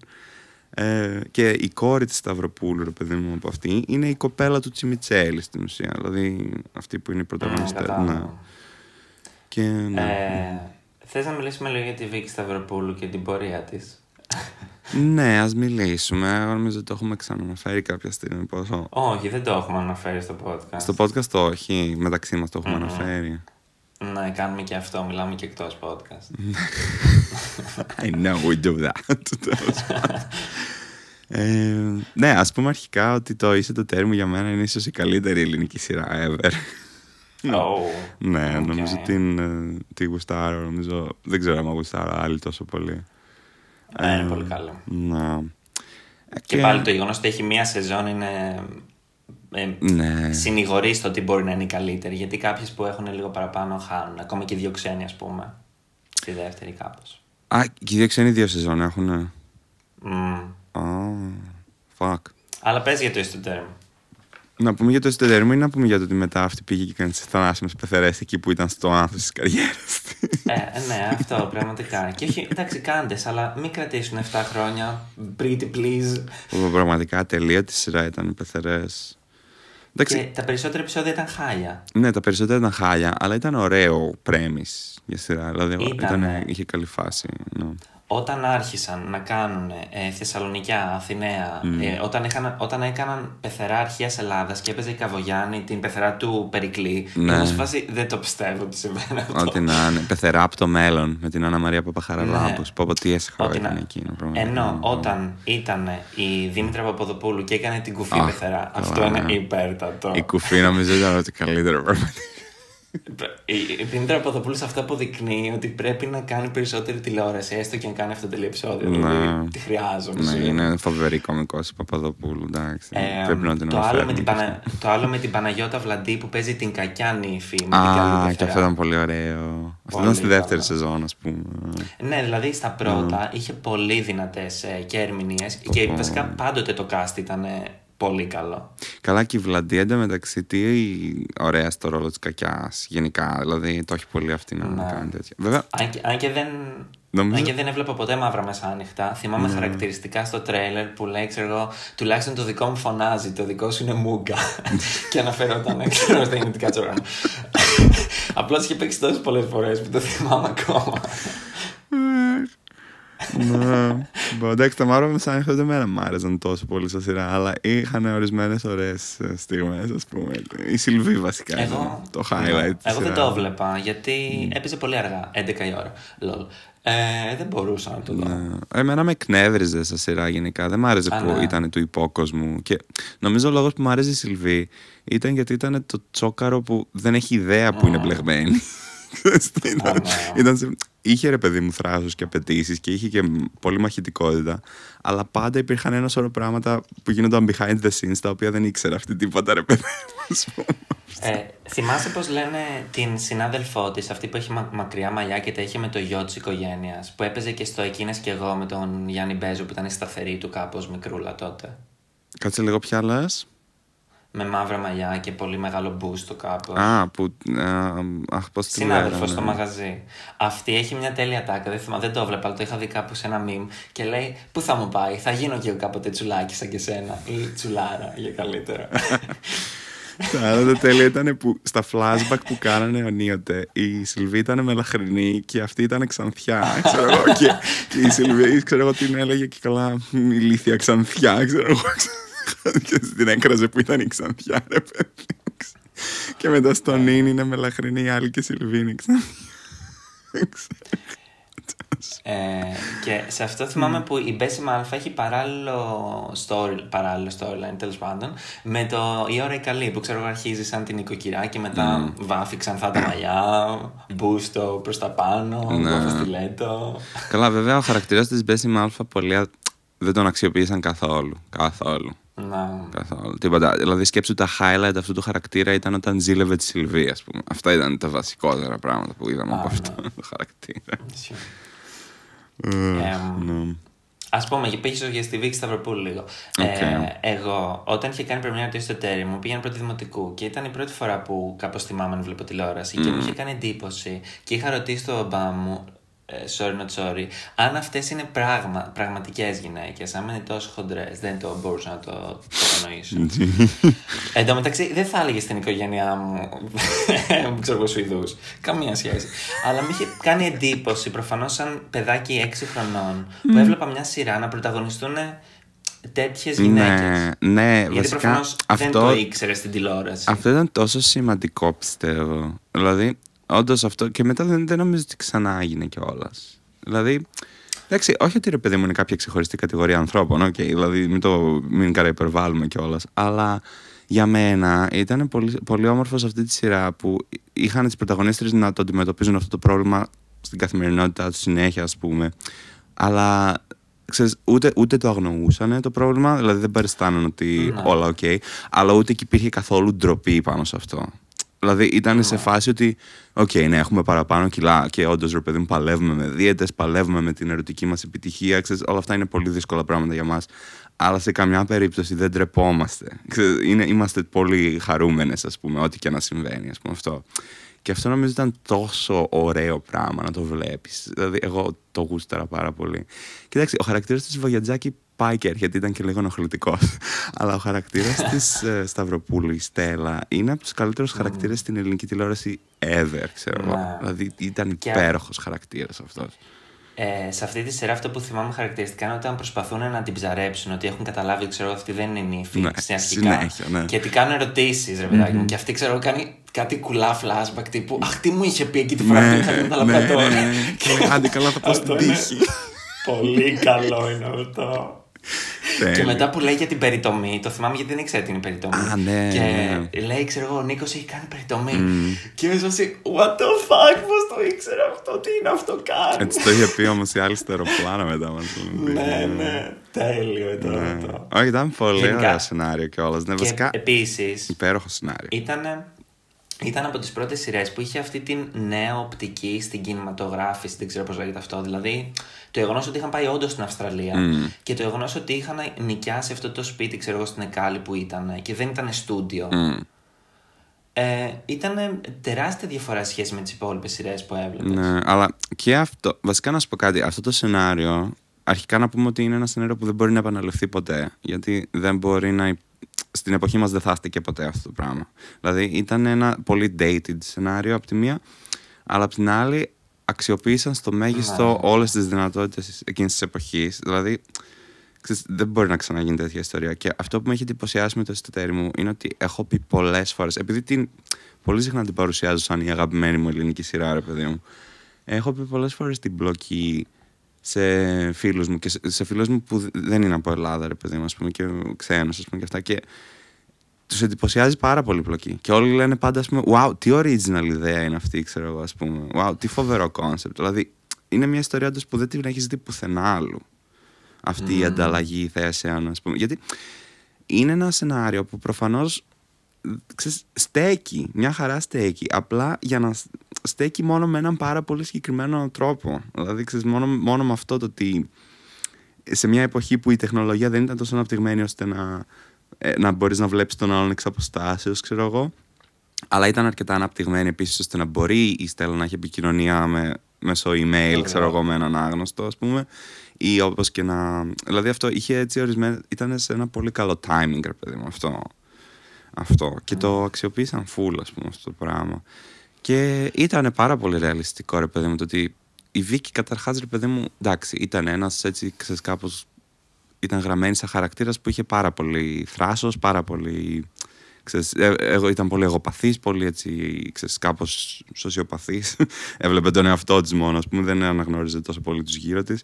Οπότε το γεγονός ότι φρίκαρε με αυτό που πήγαινε να μείνει με την οικογένεια του μελώνει φού τη και ήταν σε φάση: Όχι, όχι, όχι, δεν υπάρχει περίπτωση να το κάνω αυτό. Όχι, ζηλεύω την άλλη που πάει να γνωρίσει καινούριο γκομενάκι, ξέρω εγώ, αυτό θέλω να κάνω. Οπότε ήταν αποφασισμένη ότι όχι, θα πάρω θέση της και ας πάει άλλη να γνωρίσει το σόι, ξέρω εγώ, δεν με νοιάζει. δηλαδή αυτό ναι, έστεκε. ε, είναι ότι να είναι να το σκεφτείς, αλλά έτσι και το πούλησαν σωστά όμως, ρε παιδί μου. Γιατί Όχι, όντως... καλά το πούλησαν. Ναι, ναι, Φαντάζομαι να το κάνεις στην πραγματικότητα. Είναι mind fuck. Κοίτα, σε εκείνη την εποχή δεν ήταν τόσο. Εγώ πιστεύω ότι η πλαστοπροσωπία ήταν πολύ ψυχνό φαινόμενο παλιότερα γενικά. Εγώ δεν νομίζω ότι. Mm. τώρα στην εποχή μας δεν το διανοείσαι. Είναι πάρα πολύ δύσκολο να κάνει κάποιος πλαστοπροσωπία. Ναι. Αλλά τότε νομίζω δεν ήταν τόσο περίεργο. Νομίζω ότι παίζει να συνέβαινε yeah. συχνά. Και, και στην Αμερική, ας πούμε, ξέρω ότι ήταν πολύ συχνό φαινόμενο επίσης το ότι διάφοροι παριστάναν ότι είναι celebrities, ξέρεις, επειδή ήταν lookalikes και αυτά, για να πίνουν δωρεάν σε μπαρ, ας πούμε, ξέρω εγώ, ξέρεις, για να... Δηλαδή αυτό ήταν ένα συχνό φαινόμενο κατά καιρούς. Το ότι κάποιοι υποδίονταν celebrities για να έχουν ιδιαίτερη μεταχείριση, ας πούμε, σε, ξέρεις, στη νύχτα ή σε ξενοδοχεία, ξέρω εγώ, ή σε, στα λοιπά. Mm. Η, πλαστοσο... η πλαστοσοπροσωπία συνέβαινε, δηλαδή αρκετά, δεν ήταν τόσο περίεργο πράγμα. Αυτό. Θες να μιλήσουμε λίγο για τη δημιουργικότητα του σεναριογράφου αυτού, ο οποίος από το 95 μέχρι το 97 γράφει το Dolce Vita, το 98 μέχρι το 2000 γράφει τα εγκλήματα και το 2001 γράφει το εσωτερικό μου. Like, πότε ξεκουράστηκε, πότε σκέφτηκε, πότε πρόλαβε και τα έκανε όλα αυτά. Και μιλάμε για μια εποχή στην Ελλάδα που τα σενάρια τα γράφει ένας άνθρωπος. Δεν έχουν αυτό το ξέρω, γραφείο που είμαστε όλοι μαζί και γράφουμε. Ναι. Εντάξει, Δηλαδή, εντάξει, στο Dolce Vita ήταν μαζί με τον Αλέξανδρο Ρίγα. Αλλά στα υπόλοιπα ήταν μόνος του. Α, ήταν με τον Ρίγα, όντως. Ε. Ο Ρίγα έχει credit ναι. στο Dolce Vita. Αυτό δεν το ξέρω, wow. Καλά, ναι. Ο, ο Ρίγα έχει. Το πρώτο νομίζω είναι το Πάτερ Ιμών με την Ελένη Μενεγάκη, αν το θυμάσαι. ε, που είναι ο Κώστας, που είναι η κυρία Κόλια. Την κυρία Κόλια τη θυμάσαι. Δεν είχα ιδέα ότι η Μενεγάκη έχει παίξει ελληνική σειρά. Ναι, πριν από τον πρωινό καφέ στον Αντένα. Okay, ε, και μετά από αυτό ο Ρίγα επίσης κάνει το Dolce Vita 95-97, 97-99 κάνει δύο ξένοι. Mm. Like, πώς, δεν ξέρω πραγματικά. Ε, πρέπει να ήταν. Ε, Καλά, το Ρίγα δεν τον έχω τόσο πολύ σε εκτίμηση γενικά. Αλλά, okay, Εντάξει, ok, okay, δεν μπορείς να μην τον έχεις εκτίμηση, αλλά το γεγονός ότι μέσα σε πέντε χρόνια έχεις γράψει 100 επεισόδια. Mm, ναι, εντάξει. εντάξει, βέβαια αυτό ρε παιδί μου. Δηλαδή, του Ρίγα το γράψιμο δεν το θεωρώ τόσο wow. Ενώ το, το, δηλαδή οι άλλες σειρές, ας πούμε, τα εγκλήματα και το Είσαι το Ταίρι μου νομίζω ότι ήταν φοβερά, ας πούμε. Αλλά εντάξει, ένα, ένα σπουδαίο πράγμα που έχουν αυτές τις σειρές και που νομίζω ότι αυτό τον βοήθησε αυτόν τον άνθρωπο να τα καταφέρεις αυτό είναι ότι έχουν πολύ καλούς χαρακτήρες και αντίστοιχα καλούς ηθοποιούς να παίζουν αυτούς τους χαρακτήρες. Οπότε προφανώς είναι όλα αυτά τα σενάρια, ρε παιδί μου, και αυτές τις πλοκές είναι full character driven. Δηλαδή είναι απλά ότι έχουμε αυτούς τους πολύ ενδιαφέροντες χαρακτήρες και αυτό, δηλαδή η σειρά γράφεται κάπως μόνη της ακολουθώντας το τι κάνουν όλοι αυτοί οι άνθρωποι, ας πούμε. Αυτό. Ναι, εντάξει. Ναι. Κοίτα, εγώ εγκλήματα δεν έχω δει πο- ποτέ. Δηλαδή, Αλήθεια. Μόνο στην τηλεόραση. Δεν τα έχω παρακολουθήσει. Ποτέ δεν μου άρεσαν. Oh, shit. Ενώ μου αρέσουν οι όλοι οι ηθοποιοί από αυτούς. Ενώ δύο ξένους, ενώ δύο ξένους θυμάμαι ότι παλιά δεν, δεν μου άρεσε καθόλου γιατί είχε παλιά ενώ το 2003 ε, το θυμάμαι γιατί είμαστε ένα διαφορετικό σπίτι, οπότε έχω πολύ ε, σε κουτάκια τις ημερομηνίες mm-hmm. αυτά. Ε, θυμάμαι ότι δεν μου άρεσε, αλλά μετά mm-hmm. όταν μετακομίσαμε σε αυτό το σπίτι που είμαστε τώρα, ε, είχα αρχίσει και το έβλεπα στην επανάληψη και είχα πορωθεί. Ε, θυμάμαι χαρακτηριστικά Αγίου Βαλεντίνου 2000. Θυμάμαι χαρακτηριστικά Αγίου Βαλεντίνου 2006. Ο μπαμπάς μου είχε φέρει σοκολάτες λάκτας στη μαμά μου στην καρδούλα και στο, στην τηλεόραση έπαιζε το επεισόδιο με τη Χαρούλα, με την Δέσμα Βανδύ. Και είχα φάει όλες τις σοκολάτες βλέποντας αυτό το επεισόδιο που ήταν πολύ ταιριαστό για την ημέρα Αγίου Βαλεντίνου. δεν ξέρω, δεν μου αρέσουν καθόλου οι δύο ξένοι. Και τώρα, δηλαδή να σου πω κάτι, αυτό είναι ένα άλλο πράγμα. Πραγματικά δεν ξέρω τι είχα ένστικτο σαν παιδί, τι να πω. Αλλά δεν μ' άρεσαν ούτε τότε οι δύο ξένοι, με ενοχλούσαν. Και τώρα που τα βλέπω σε επανάληψη, ε, τώρα ας πούμε τα εγκλήματα τα ξαναβλέπω πολύ ευχάριστα. Τους δύο ξένους τώρα, άμα τους δω, συγχύζομαι. Με τους πάνε πάρα πολύ. Και, οι χαρακτήρες που έχει και το γράψιμο. Και... Ε, sorry τώρα, είναι πλοκή αυτή. Δηλαδή, να έχεις το 50% της σειράς είναι ο Σεριανόπουλος να κοιτάει την εκπομπή της ε, Μαρίνας, ας πούμε, και να ξερογλύφεται. Τι είναι αυτό τώρα, αυτό είναι σειρά, sorry κιόλας δηλαδή. Αν είναι δυνατόν. Συγχωρεμένος να είναι άνθρωπο. Διαφωνώ κάθετα. διαφωνώ κάθετα. Διαφωνώ κάθετα. Εγώ πιστεύω ότι είναι από τις καλύτερε. Νομίζω ότι είναι top 5 άνετα δύο ξένοι. Όχι, είναι πολύ κακό γράψιμο. Δεν, δεν μου αρέσει. Και Εντάξει, προφανώς δεν δε σας αρέσει το γράψιμο τα Αλέξανδρο Ρίγα. Γιατί άμα λες τους δύο ξένους χάλια που είναι η κορονίδα του έργου του, τότε δεν θα σα αρέσει τίποτα άλλο. Ε, το κόκκινο δωμάτιο λίγο περισσότερο μ' άρεσε, αλλά κυρίως λόγω της αυτοτέλειας που είχε αυτό, ότι είχε νέες πλοκές, ας πούμε, κάθε φορά. Ναι, ίσως γι' αυτό. Κοίτα, νομίζω ότι το, το έχει παρακάνει με τις φωνές. Δηλαδή, οι φωνές είναι τραγικές. Δηλαδή, τα, η πρώτη σεζόν των δύο ξένων είναι αρκετά ε, περιποιημένη. Ενώ μετά το χάνει, δηλαδή από εκεί είναι που αρχίζει το χάος. Ε, και το βλέπεις και στο κόκκινο δωμάτιο αυτό. Δηλαδή η Βασιλική Ανδρίτσου ήταν σε μια μόνιμη ιστερία σε αυτά τα. Α, ναι, πραγματικά ισχύει αυτό για την ιστερία. Πολύ παίζει στις σειρές του πράγματι. Και αυτό, αυτό που μου αρέσει να λέει το κόκκινο δωμάτιο είναι ότι ο Μαρτσέλο κατέστρεψε το κόκκινο δωμάτιο. Δηλαδή με το που ήρθε αυτός ο χαρακτήρας, πιστεύω δεν είχε κανένα ενδιαφέρον. Ποιος ήταν αυτός, καλά. Ο, ο αδερφός της στην τρίτη σεζόν. Άχι και τρίτη σεζόν το κόκκινο δωμάτιο, Παναγία μου. Α, βλέπεις, δεν το ξέρεις καν. Α, ναι, αυτό, τα αγαπημένα μου, τα αγαπημένα επεισόδια στο κόκκινο δωμάτιο είναι από την πρώτη σεζόν. Πρώτον, με την Ελένη Ράντου που τα έχει με τον μαθητή της. Απλώς επειδή παίζει η Ελένη Ράντου. Αλλά το αγαπημένο μου αγαπημένο μου είναι με τον ε, τέτοιο, με τον Τάκη Ζαχαράτο και την Ελένη Γερασιμίδου που μένουν στο ίδιο δωμάτιο και ο Τάκης Ζαχαράτος παίζει την τρανς και ε, βλέπει η Ελένη Γερασιμίδη τα, τα string του και είναι σε φάση τι είναι αυτό, εγώ το βρακί το θέλω να με ζεσταίνει στην κοιλιά. και ο Τάκης Ζαχαράτος παίζει ουσιαστικά την, την τρανς η οποία ως αγόρι παλιά τα είχε με τη Βασιλική Ανδρίτσου και η Βασιλική Ανδρίτσου είναι θυμωμένη με αυτό. Ναι, ναι. Και τα έχει μαζεμένα και είναι απίστευτο επεισόδιο. Wow, ok. Okay. Δεν το είχα δει, δεν ξέρω. Um... Ναι, εντάξει, καλά. Είπα ότι το θεωρώ από τις καλύτερες σειρές του Ρίγα. Δεν είπα ότι το θεωρώ καλή σειρά. Γενικά. εντάξει. Ναι, όχι, έχει πολύ. Έχει αρκετά. Ε, ε, Πώς λέγεται, όχι ενδιαφέροντα επεισόδια. Ναι. Αλλά και πάλι το ότι με το premise του ενός, δωμα, ενός δωματίου και του δίπλα του πράσινου να κάνεις τρεις σεζόν, ε, ok, okay, Εντάξει, αφού ήταν με αυτοτέλεια. Καλά, με δουλεύεις τώρα με την αυτοτέλεια. Οι πεθερές κάνανε 8 σεζόν, ξέρω εγώ πώς. Τέλος πάντων. Ναι, ναι, εντάξει. Νομίζω έκαναν πιο περίεργα πράγματα. Δηλαδή και μόνο από αυτό το επεισόδιο με τον Ζαχαράτο που σου είπα το έκανα το 2005, πιστεύω ότι ήταν πολύ πιο προχωρημένο από τις 7 Θανάσιμες Ναι, ok, ok, yeah, kudos. Άρα να προσπεράσουμε τους δύο ξένους γιατί θα συγχυστώ με τις απόψεις. Σίγουρα. Επίσης δεν νομίζω ότι έχω δει και τόσα πολλά επεισόδια. Δηλαδή θυμάμαι ότι παλιότερα όταν ήμουν πιο ναι. μικρός νομίζω είχα δει κάποια επεισόδια. Αλλά ναι, σου λέω δεν τη θεωρώ καθόλου ωραία σειρά. Δηλαδή για μένα είναι τόσο σεξιστική πλέον. Α, δηλαδή στην εποχή μας τώρα είναι τόσο λάθος όλα αυτά τα πράγματα που όλοι οι χαρακτήρες είναι τελείως λάθος παρουσιασμένοι. Δηλαδή και όλα αυτά τα που ο χαρακτήρας του Ρίγα είναι γκέι, ξέρω εγώ, και ξέρεις, συνέχεια αυτό παρουσιάζεται σαν έτσι, κάποια δόση χιούμορ, ας πούμε, ή σαν ότι κάπως έχει πάντα κάτι να, να αναπληρώνει, ας πούμε, σαν ελάττωμα, ξέρεις. Ε, δηλαδή... Δεν το κατάλαβα αυτό. Δεν το κατάλαβες. Εγώ το καταλάβαινα συνέχεια αυτό το πράγμα. Δηλαδή ήταν λες και, ήταν λες και ο Γιαννόπουλος έκανε τρελή μεγαλοψυχία που ήταν φίλος του, ξέρω εγώ. Ο χαρακτήρας. Όχι, ρε, ούτε καν. Ούτε ναι, καν, αυτό παρουσιαζόταν πολύ συχνά στη σειρά αυτό. Η Φλόρα τον έλεγε που και ο. Καλά, η Φλόρα τον σιχαινόταν blatantly, ναι, εντάξει. Ναι, ναι. όχι, εγώ εντάξει, δεν διαφωνώ με το να δούμε αυτή τη σειρά σεξιστική τώρα με, με την οπτική του σήμερα. Δεν μπορώ να το κάνω αυτό. Γιατί, ας πούμε, έχω ακούσει και κόσμο λέει δεν βλέπω Κωνσταντίνο και Ελένη γιατί έχει ομοφοβικά αστεία.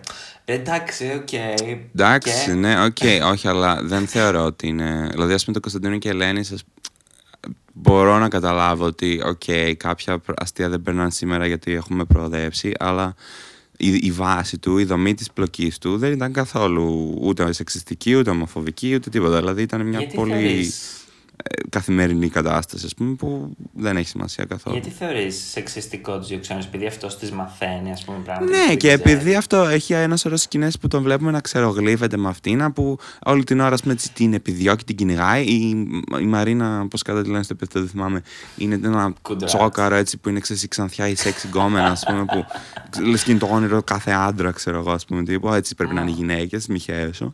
Και, Εντάξει, τάσο απλώ δεν σ' αρέσει η σειρά. Δεν νομίζω ότι περνάει αυτό το μήνυμα. Ναι, καλά. Τέλος πάντων, anyway, εντάξει. Και αυτό που ξερογλείφεται νομίζω ότι είναι ε, ένα, μια φορά που είχε πάει στην εκπομπή. Γιατί στο πρώτο επεισόδιο που πάει στην εκπομπή. Όχι, τη τη βλέπεις στην τηλεόραση μετά. Έχει ένα σωρό σκηνές που βλέπει την εκπομπή της στην τηλεόραση αυτός και Ναι. κάθεται και πίνει μόνος του και την κοιτάει σαν λυσσασμένο, ξέρω εγώ αυτό. Ε, εντάξει, τώρα προφανώς αυτό δεν. ε, Έχει προηγηθεί ότι τα έχουν και έχουν χωρίσει και το κάνει αυτό. Δεν το κάνει. Δεν την ξέρει. Ναι, οκ, δεν ξέρω τέλος πάντων. Ε, ναι, δεν την έχεις δει γι' αυτό. Έχω δει πολλές φορές αυτή τη σκηνή. Έχει, είναι ένα επαναλαμβανόμενο μοτίβο σε αυτή τη σειρά. Νομίζω. ξέρω εγώ. Πώς είναι επαναλαμβανόμενο μοτίβο κατά κουζινό να πληκτρολογεί στο- στο γραφείο του και να λέει για την εποχέτευση στο Βυζάντι. Εντάξει. Ε, ο, Τέλος πάντων. Ναι. Εμ, δεν ξέρω ότι αυτό που λες τώρα δεν την έχω δει με αυτή τη ματιά. Την τελευταία φορά που την έβλεπα απλώς ξεκαρδιζόμουν σε κάθε σκηνή και έβλεπα απλώς την Τίνα Κόνστα. Η Ντίνα Κώστα Και παίζει να είναι το έλεγα- μόνο αστείο. Το οποίο εντάξει, βέβαια. Anyway. Όχι, όχι, όχι, όχι το μοναστείο, όχι και το μοναστείο Τίνα Κόνστα. Και, και η Καμαρίνα Κουντουράτου έχει ατακάρεις σε αυτή την. ε, Στη σειρά. Α, κουντουρά του, Δεν ναι. μπορώ. Α, Γεια σου. Δεν θυμόμουν. Ναι, ας πούμε. Τίνα- Δηλαδή, έβλεπα την Τίνα Κόνστα και απλώς έμπαινε στη σκηνή, δεν χρειάζεται να πει τίποτα και ήμουνα λιμένα στα γέλια. Δηλαδή, ούτε καν να μπω στις σκηνές που μοιράζεται με τη φλόρα και τις Θεέ μου, Δεν μπορώ τη φωνή αυτή. Είναι στύψα. Τόσο ενοχλητική φωνή. Τέλος πάντων. Τη Χρυσούλα Διαβάτη. Ναι. Ουχ. Εντάξει, είχε πλάκα αυτές Άρα, οι δύο εσένα- που μαλώνανε μεταξύ τους ρε παιδί μου, και πετούσαν όλη την ώρα εξυπνάδες. Ξέρω εντάξει, αυτό ήταν αστείο, οκ. Εσένα, μήπως γενικά δεν σ' αρέσουν αυτές οι παλιές σειρές του Mega, δηλαδή Dolce Vita; Το Dolce Vita μ' αρέσει. Εντάξει, κοίτα, το τονίσουμε Dolce πως Vita το μας Dolce κυρίως μ' αρέσει γιατί και αυτό, ε, επειδή είναι του Λευτέρη, αυτού του Παπαπέτρου, έχει ωραίους χαρακτήρες. Δηλαδή και η, η Χριστίνα και η Σάσα και η Ασπασία είναι όλες μία και μία, ρε παιδί μου. Πραγματικά είναι πάρα πολύ αστείοι χαρακτήρες, ας πούμε. Και μέχρι και ο Παπακαλιάτης που τον συγχαίρομαι, στην Dolce Vita μου άρεσε πολύ ο χαρακτήρας του. Ε, τότε δεν ήταν ακόμα ο Παπακαλιάτης. Ε, ναι, και γι' επίσης δεν αυτό. τον έγραφες γι' αυτό. Μάλλον γι' αυτό, ναι. Μμμ. Αλλά ναι, ήταν, ήταν ωραίο. Εμ, ναι, εγώ θυμάμαι ότι έβλεπα Dolce Vita τα μεσημέρια που το έπαιζε μια χρονιά. Δεν έχανα επεισόδιο, δεν πάνε να γινόταν ε, σεισμός, απλώς θα το έβλεπα. Και θυμάμαι ότι είχε το τελευταίο επεισόδιο που έπαιζε και έλεγε, ξέρω εγώ, ευχαριστούμε για τα 70-68 68 επεισόδια. Και είναι σε φάση, τι, μόνο τόσο επεισόδια. Ναι, έχει, πραγματικά. Μόνος τόσο λίγος. Νιώθεις, νιώθεις λες και είναι, ξέρω εγώ, χίλια. Νιώθω είναι, πα- ναι, είναι, είναι πάρα πολύ γιατί έχει τόσες, τόσες διακυμάνσεις αυτή η σειρά. Ε, εντάξει, προφανώς αγαπώ την Άννα Παναγιωτοπούλου, δηλαδή δεν, δεν, μπορώ, δεν μπορώ με αυτό το καθοσπρεπισμό και μετά το «Ω, πρέπει να φάω, να φύγω, να πάω στο ταβερνάκι, να είμαι με τον Αντώνη. Είναι τόσο κομική, πραγματικά. Που μετά αυτή έκανε καμιά άλλη σειρά. Όχι. Ε. Έκανε αυτή που σου λέω στο Star με την Κατιάνα Μπαλανίκα του Δαγιανίδη. Α, Ε, και μετά την έχουμε δει και στο κόκκινο δωμάτιο, είχαν και στο Safe Sex και έκανε με το Σεριανόπουλο το φάι της σοκολάτα. και στις πεθερές την είχαμε δει. Με το Σεργιανόπουλο φάει της σοκολάτα, όχι αυτό πρώτη φορά το ακούω. Ναι, έπαιζε μια πλούσια και έπαιζε η μάνα του Νίκου από το Είσαι το Τέρι που ήταν η φίλη της. Και είχαν μια εταιρεία με σοκολάτες. Και ήταν ουσιαστικά το Pretty Woman Α. σε ελληνικά. Γιατί παίζει αυτή από το Βότκα Πορτοκάλι, η ξανθιά στο Βότκα Πορτοκάλι παίζει την ε, ξένη αλλοδαπή. Και εκεί πέρα έρχεται και ένα, ας πούμε, η, η πόρνη, να το πω Μμ, έτσι. οκ. Και αυτός έχει ένα. Έχει εργοστάσιο σοκολάτας. Οπότε τρώει σοκολάτες γιατί του λείπει συνέχεια το σεξ. Α, και μετά γνωρίζει τσι. αυτή. να- Είναι πολύ φιλόψηρα, αλλά παίζει η Άννα Παναγιωτοπούλου και είναι πολύ καλή. Ναι, είναι και σε πολύ αυτό. καλή. Την έχω δει και live εντωμεταξύ στη, στη θεία από το Σικάγο. Α, όταν είχα- τι όταν ωραία. είχαμε πάει Αθήνα, μας είχαν πάει στο θέατρο ήδη και την είδαμε. Ήταν, Και πώς ήταν; Ε, ήταν πολύ αστεία η Παναγιώτοπούλου. Όχι, και γενικά όλο, όλο το θέατρο ήταν πολύ ωραία στημένο. Πολύ όμορφο, έτσι, πολύ επαγγελματικό, ρε παιδί μου. Ωραία φάση. Ε, βέβαια το θέατρο ήδη είναι μια σταλιά, αυτό δεν το ήξερα. Είναι πάρα πολύ μικρούλη. Τέλος πάντων. Ε, Εμάς μας είχαν πάει στο σεσουάρ για δολοφόνους όταν έπαιζε ο Μουτσινάς στο κεντρικό ρόλο. αχ, το Σεσουάρ για δολοφόνους θα ήθελα πολύ να το έχω δει, αλλά δεν το έχω δει. Τέλος πάντων. Ναι, ήταν, ήτανε πολύ ενδιαφέρον σαν έτσι concept. Ναι, ξέρω Για την ότι εποχή είναι του. άπειρες φορές ανανεωμένο. Ότι δηλαδή είχε Ναι. άπειρες σεζόν, ας πούμε, που το παίζανε, Ναι, το είχε. ανεβάζανε. Ναι, γιατί... Και θυμάμαι ότι ήταν 2010 αυτό και βγαίνει ο Μουτσινάς και λέει, ξέρω εγώ, εμένα με λένε Τόνι. Οι, πολλοί φίλοι, οι φίλοι με λένε φωνάζουν Τόνι και οι πάρα πολλοί φίλοι με φωνάζουν Lady- Lady Gaga. Και είχα πάθει σοκ. ακούω. Ε, εγώ σε θέατρο είχα δει την Ναταλία Τσαλίκη στον ε, Γυάλινο Κόσμο. Ναταλία Τσαλίκη Ναι, ναι, ναι, σύγχρονος την Γιάννη ξέρω, Κοζού, την ξέρω, Στο άκρος ναι. οικογενειακών. Και ήταν απίστευτη. Μμμ. Και πραγματικά την εκτιμώ ήδη από το άκρος οικογενειακών. Πιστεύω ότι με αυτόν τον ρόλο έκανε διαμάντια. Δηλαδή, ακόμα και το ένα βλέμμα της στον Αλέξανδρο, ένα βλέμμα της στα παιδιά, είχε μέσα πόσο περιεχόμενο από το χαρακτήρα της. Ναι, εντάξει, έχει και πολύ εντυπωσιακό βλέμμα. Έτσι κι αλλιώς δηλαδή. Ναι, και, και επίσης, ας πούμε, και αυτή είναι μια, ένα πολύ ενδιαφέρον storyline στη σειρά που δεν έχουμε δει. Δηλαδή, η γυναίκα η οποία έχει θυσιάσει την καριέρα της για τον άντρα της, χρωστάει ένα μάθημα, το δίνει, γίνεται δικηγόρος, πάει να κάνει την άσκηση στο γραφείο του και αυτός την αποπαίρνει στην αρχή. Και μετά συνεργάζονται και αυτή, ξέρω εγώ, του βρίσκει λύσεις που αυτός ποτέ δεν θα έβλεπε, Μμ. γιατί είναι κολλημένος στο να βγαίνει στα δελτία ειδήσεων και να υπερασπίζεται, ξέρω εγώ. Ε, Πώς λέγονται. Εγκληματίες. Α, α, ναι. Ναι, γιατί έχεις, ας πούμε, σε μια σκηνή που αυτός έχει αναλάβει ένα πελάτη που έχουν κληρονομικά και αυτός ξέρω λέει: Ω, πάμε να τους τα πάρουμε όλα από τα αδέρφια σου όλα. Και έρχεται αυτή και πάει, τον παίρνει το πελάτη, ξέρω εγώ, σε μια βόλτα χωρίς τον Αλέξανδρο και του λέει: Υπάρχει αυτό το πρόγραμμα που μπορείτε να κάνετε τα αδέρφια και να το εκμεταλλευτειτε και να πάρει ο καθένας όσο το αναλογεί. Και τη βλέπει ο Αλέξανδρος και λέει: Τι κάνεις, εμείς θέλουμε πελάτες. Και εσύ πας και του λέει: Να τα βρούνε. Α. Ε, καλά, εντάξει. Καλά. Δεν ξέρω, ούτε αυτή τη σειρά την έβλεπα πάρα πολύ γενικά, οπότε. I don't know. Αλήθεια. Μπα, όχι. Ε, Δεν την έβλεπες μετά το σχολείο; την, την, μετά το σχολείο. Παλιά το blog του Αντένα ήταν άκρος οικογενειακών στις, ε, στη μία μισή, δυόμιση Ναι, και στο και Λένες και μετά καφέ της ε, χαράς. Δεν, όχι, εγώ θυμάμαι Και μετά αξίζει να το το δεις, να Κωνσταντίνου δείτε και τι Ελένης θα να βλέπω. Αυτό σε ποια φάση είχε γίνει; Πιο Αυτό μετά παίζει ίσως. πάντα, αλλά δύο, δύο, δυόμιση πάντα. Αυτό δεν το άλλαξαν, ενώ το Άκρως Οικογενειακόν το έχουν βγάλει. Ναι, όχι, το Κωνσταντίνου και Ελένης μόνο έβλεπα και μετά νομίζω την έκλεινα την τηλεόραση. Οκ. Ε, κοίτα, εγώ μετά θυμάμαι να βλέπω κάποιες άλλες άκυρες σειρές οι οποίες καταξεχάστηκαν με τα, με τα χρόνια. Όπως μία από αυτές, ας πούμε, π.χ. Δηλαδή; είναι το... αυτό που αναφέραμε πριν. Ε, α, το κάνεις δεν λέει σ' αγαπώ. Καραμίχος Ανna Μαρία Παπαχαραλάμπους. Ας πούμε αυτό το βλέπω φανατικά τότε που πεζόταν. Δεν ξέρω γιατί. Πολύ- ήταν, Βασικά ε, μου άρεσε πολύ πάρα νευρική πολύ ο σειρά. χαρακτήρας της Κορίνας γι' αυτό. Νομίζω ότι ήταν πολύ συμπαθητική. Ναι. Αλλά σαν σειρά ήταν πολύ flop γενικά. Δεν είχε πλοκή. Ήταν πολύ.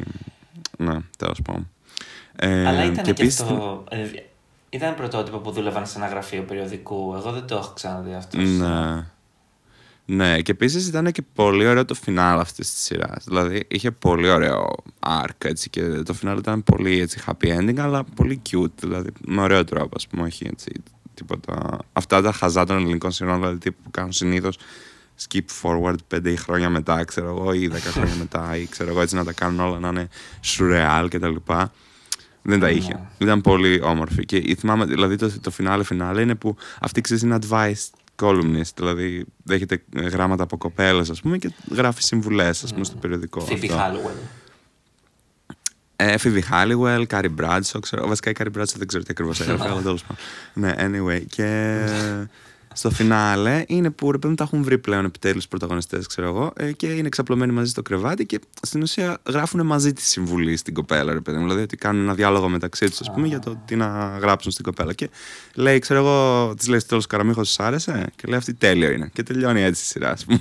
Ω, Αυτό. Ναι, ήταν πολύ όμορφο φινάλ. Πάρα πολύ ωραία σειρά. Ε, καλά, όχι ωραία σειρά. Ωραία story. Άλλη σειρά από Ναι. αυτές που λες που δεν ξέρουν. Και έβλεπα και το. το αν, αν θυμηθείς το όνειρό μου. Αυτό το Α, ναι, με θυμάσαι. την Έλτα Πανοπούλου. Ναι, πώς δεν το θυμάμαι. Τι καυτή ηλίθια σειρά, αλλά τη βλέπαμε και αυτήν πολύ Πραγματικά. μανιακά τότε. Πραγματικά. ναι. Νομίζω αυτό έπαιζε πριν το τέτοιο, το Θέα στο Πέλαγος που το αναφέραμε τις Α, προάλλε. και το Μεθέα το πέλαγος το βλέπα. Πω, πω, και αυτό το βλέπα φανατικά. Αυτό Μ' με άρεσε έκανε τόσο πολύ η εντύπωση. Λαμπρογιάννη. Εγώ δεν, δεν το καταλάβω, δεν μου άρεσε. Μου άρεσε όμως, το, δεν το έβλεπα βασικά. Μου άρεσε η, ο τίτλος και μου άρεσε και το τρέιλερ που είχα δει. Ξέρω, το ξενοδοχείο μου φαίνονταν πάρα πολύ wow. Έπαιζε, θυμάμαι, η Κατερίνα Μουτσάτσου και παίζει να έχει τον πιο Ναι. μισητό χαρακτήρα σε όλη την ελληνική τηλεόραση. Οπότε, ναι. και έπαιζε Ε, και αυτό το παιδί από τα εγκλήματα. Ο τέτοιος, ο μικρός. Α, ναι, έπαιζε και αυτός. Γενικά αργαμότα από αυτή τη σειρά δεν είδα ποτέ το τέλος, οπότε δεν ξέρω εν τέλει πώς ολοκληρώθηκε το μυστήριο. Θυμάμαι ότι σε κάποια φάση ανακαλύπτουν το δολοφόνο στα μισά περίπου της σειράς ή λίγο μετά. Αλλά μετά τα, υπό, στα υπόλοιπα επεισόδια κάπως βγαίνει ότι κάτι έχει γίνει λάθος και ότι δεν βρήκαν το σωστό δολοφόνο ή ότι υπήρχαν κι άλλοι, ας πούμε, κάτι τέτοιο. Και... Ναι, εν τέλει δεν θυμάμαι όμως τι- πώς καταλήγει η φάση. Δηλαδή κάπως με είχε μπερδέψει. Τέλος πάντων. Ναι, δεν ξέρω να σε βοηθήσω σε αυτό. Ναι. Γενικότερα δραματικές δεν έβλεπα ποτέ. Ενώ ας πούμε η μαμά μου έβλεπε συνέχεια. Θυμάμαι τη γογό μπρέμπου, δηλαδή αυτό που έχει. που παίρνει, που κυοφορεί το παιδί της φίλη, της φίλης της και μετά αυτή θέλει να το κρατήσει. Δεν θυμάμαι Α, πάρα πολύ. ε, πώς λεγόταν αυτή η σειρά; Δεν θυμάμαι. Θυμάμαι μια άλλη σειρά που λεγόταν Γη και Ουρανός με έναν που είχε πάει να κάνει ορειβασία και έπεσε και έμεινε άπειρος. Δηλαδή με είχε το πολλές Μαρκουλάκι δεν τέτοια. ήταν Αυτές- αυτό; Νομίζω είναι με Νομίζω. αυτό. Όχι. Αυτές ήταν οι σειρές που έπαιζαν στις 11, ήταν έτσι οι κοινωνικές. Το επαφή. Ναι, που ήταν αναφέρει πιο και Θεοπούλος αγιές. στο παραπέντε. Α, αρκεί θυμάσαι μια και μια επαφή. σειρά που λεγόταν Ίχνη. Μμμ. Ω, Νομίζαμε ότι θα είναι το CSI της Ελλάδας αυτό και κράτησε τρία Ε. ναι, επεισόδια. τα είχα. Πω, πω, δεν ήταν καθόλου ελληνική όμως αυτή η σειρά. Δηλαδή, πραγματικά είχα δει μερικά επεισόδια γιατί μου είχε αρέσει λίγο, αλλά δεν ήταν ελληνική σειρά. Ήταν λες και είχαν μεταφράσει ακριβώς διαλόγους από αμερικάνικη σειρά, ξέρω εγώ, ας πούμε. Καθόλου. Ξέρεις, πιστεύω δεν με ότι το έπεισε. Μέγκα τη, χα- τη χαντάκωσε με τη, με τη μέρα που το έπαιζε. Δηλαδή, άμα το έχει παίξει Δευτέρα, νομίζω θα τα έχει πάει καλύτερα. Αλλά το είχαν βάλει, ξέρω, μια Πέμπτη ή Τετάρτη, που δεν είναι Mm, τόσο Πέμπτη δυνατές ήταν, μέρες ναι. για, για αυτό το κανάλι. Εγώ αυτό το θέμα το είχα με τα άγρια παιδιά. Δηλαδή, πίστευα ότι. Oh God. σαν παιδάκι τότε που ήμουνα. Μου φαινόταν πολύ ενδιαφέρουσα σειρά και επίσης δεν την είχα ξαναδεί. Και ήμουν έξαλλος με το Μέγκα που την είχαν βάλει μετά τις 7 θανάσιμες πεθερές. Και ενώ απέναντι έπαιζε το Altsandiri του Λάκη Λαζόπουλου. Και είμαι σε φάση και δεν θα τη δει κανείς. Θα την κόψετε μέσα σε 5 επεισόδια. Για καλή μου Ναι. τύχη έκαναν 22. Οπότε εντάξει. Τώρα, μιας και ανέφερες τα άγρια παιδιά, να αναφέρουμε και τη δεκατή εντολή. Έβλεπες Δεν ποτέ. το βλέπω. Αυτά. Α, με ποτέ, τρόμαζαν, όχι. Δεν μπορούσα να το δω. Μμμ, Εντάξει. Ε, τι άλλο επίσης έτσι από αυτά τα. Πω, έβλεπα πολλές ρεγαμότο και νομίζω ότι ήταν πολύ κακές. Ε, Εγώ έβλεπα πάρα πολύ singles, αλλά όχι την πρώτη σεζόν. Α, Δεύτερη. singles. Και ειδικά το 3. Το 3 το είχα αλλιώσει, που ήμουν και πιο μεγάλος έφηβος, ας πούμε. Ε, την πρώτη σεζόν δεν μου Κάτι- άρεσε καθόλου. Η Παναγιώτα Βλαντή δεν με έπιθε σε αυτό. αλλά τώρα. Ε, η επίσης- πρώτη σεζόν ήταν, επίσης- ήταν η όχι, καλύτερη. Το πιστεύω ότι μπορεί, είναι, είναι καλύτερη σίγουρα, γιατί προφανώς για να μ' άρεσαν τα άλλα περισσότερο ήταν πιο παιδικά και πιο... Έχει και κάποια, ας πούμε, και κάνουν time travel σε, μια, σε ένα επεισόδιο στη δεύτερη τρίτη. Τέλειο. ε, επίσης, με έκανε να αισθάνομαι λίγο άβολα το γεγονός ότι είχαν ένα γκέι χαρακτήρα στην πρώτη σεζόν. Α, καλά, δηλαδή, ναι, και εγώ θυμάμαι ότι δεν δεν, δεν ήθελα μπορούσα να να το το βλέπω με βλέπω την αυτό. οικογένειά μου αυτό με τίποτα. Ναι, νιώθω πάρα πολύ αμήχανα, ναι, full. Ε, και βασικά ήταν και άσχημο. Δεν θυμάμαι ότι ήταν και πολύ dark το storyline του. δεν το Ναι, είχε παρουσίαζαν σαν θέματα με κάτι τους καθόλου γονείς ωραίο. του. Ναι. Ναι, ήταν κάπως. Ήταν, είχε την με τους εποχή, γονείς βέβαια- του πρόβλημα, είχε πρόβλημα ότι τα είχε με έναν παντρεμένο, ξέρω εγώ. Δηλαδή ήταν, είχε τόσα foul αυτό το storyline, ήταν τόσο dark και sad και απλά. οχ, οχ. Ναι. Δεν- Ενώ δεν η άλλη μπορούσα, ναι. σεζόν του singles είναι πιο. Είναι, είναι κομμωδία. Δεν είναι κομμωδία σαν το παραπέντε, αλλά είναι αστείο. Ε, Ναι. Και έχει περίεργα storyline. Θυμάμαι ένα storyline που ξέρω εγώ κάτι. Είναι κλεισμένοι σε ένα τρένο και τους έχουν κλείσει εκεί πέρα, ξέρω εγώ, η πεθερά της ε, Ράνιας. Που Ναι. ξέρω θέλει να τους σκοτώσει. Είχε πολλά τραγικά που σαν, παιδ... σαν παιδάκι, σαν Δεν νεαρός θυμάμαι. εύρο είναι, είναι, πιο, είναι πιο φαν από την πρώτη, η οποία νομίζω είναι πιο, πιο ρεαλιστική. Εμένα δεν μ' άρεσε πάντως που κράτησαν μόνο τη Ράνια και τη Λίλα για να συνεχίσουν. Δηλαδή, δεν ξέρω, δεν, δεν τη θεωρούσα τόσο wow δίδυμο αυτές τις δύο, ξέρω εγώ. Εντάξει, είχαν πλάκα σαν γειτόνισε, ας πούμε, στο πρώτο που δεν χωνεύονταν μεταξύ τους και αυτά. Γενικά το χαρακτήρα της Λίλας δεν μπορώ να πω ότι το- με, με την ξετρέλανε και πολύ.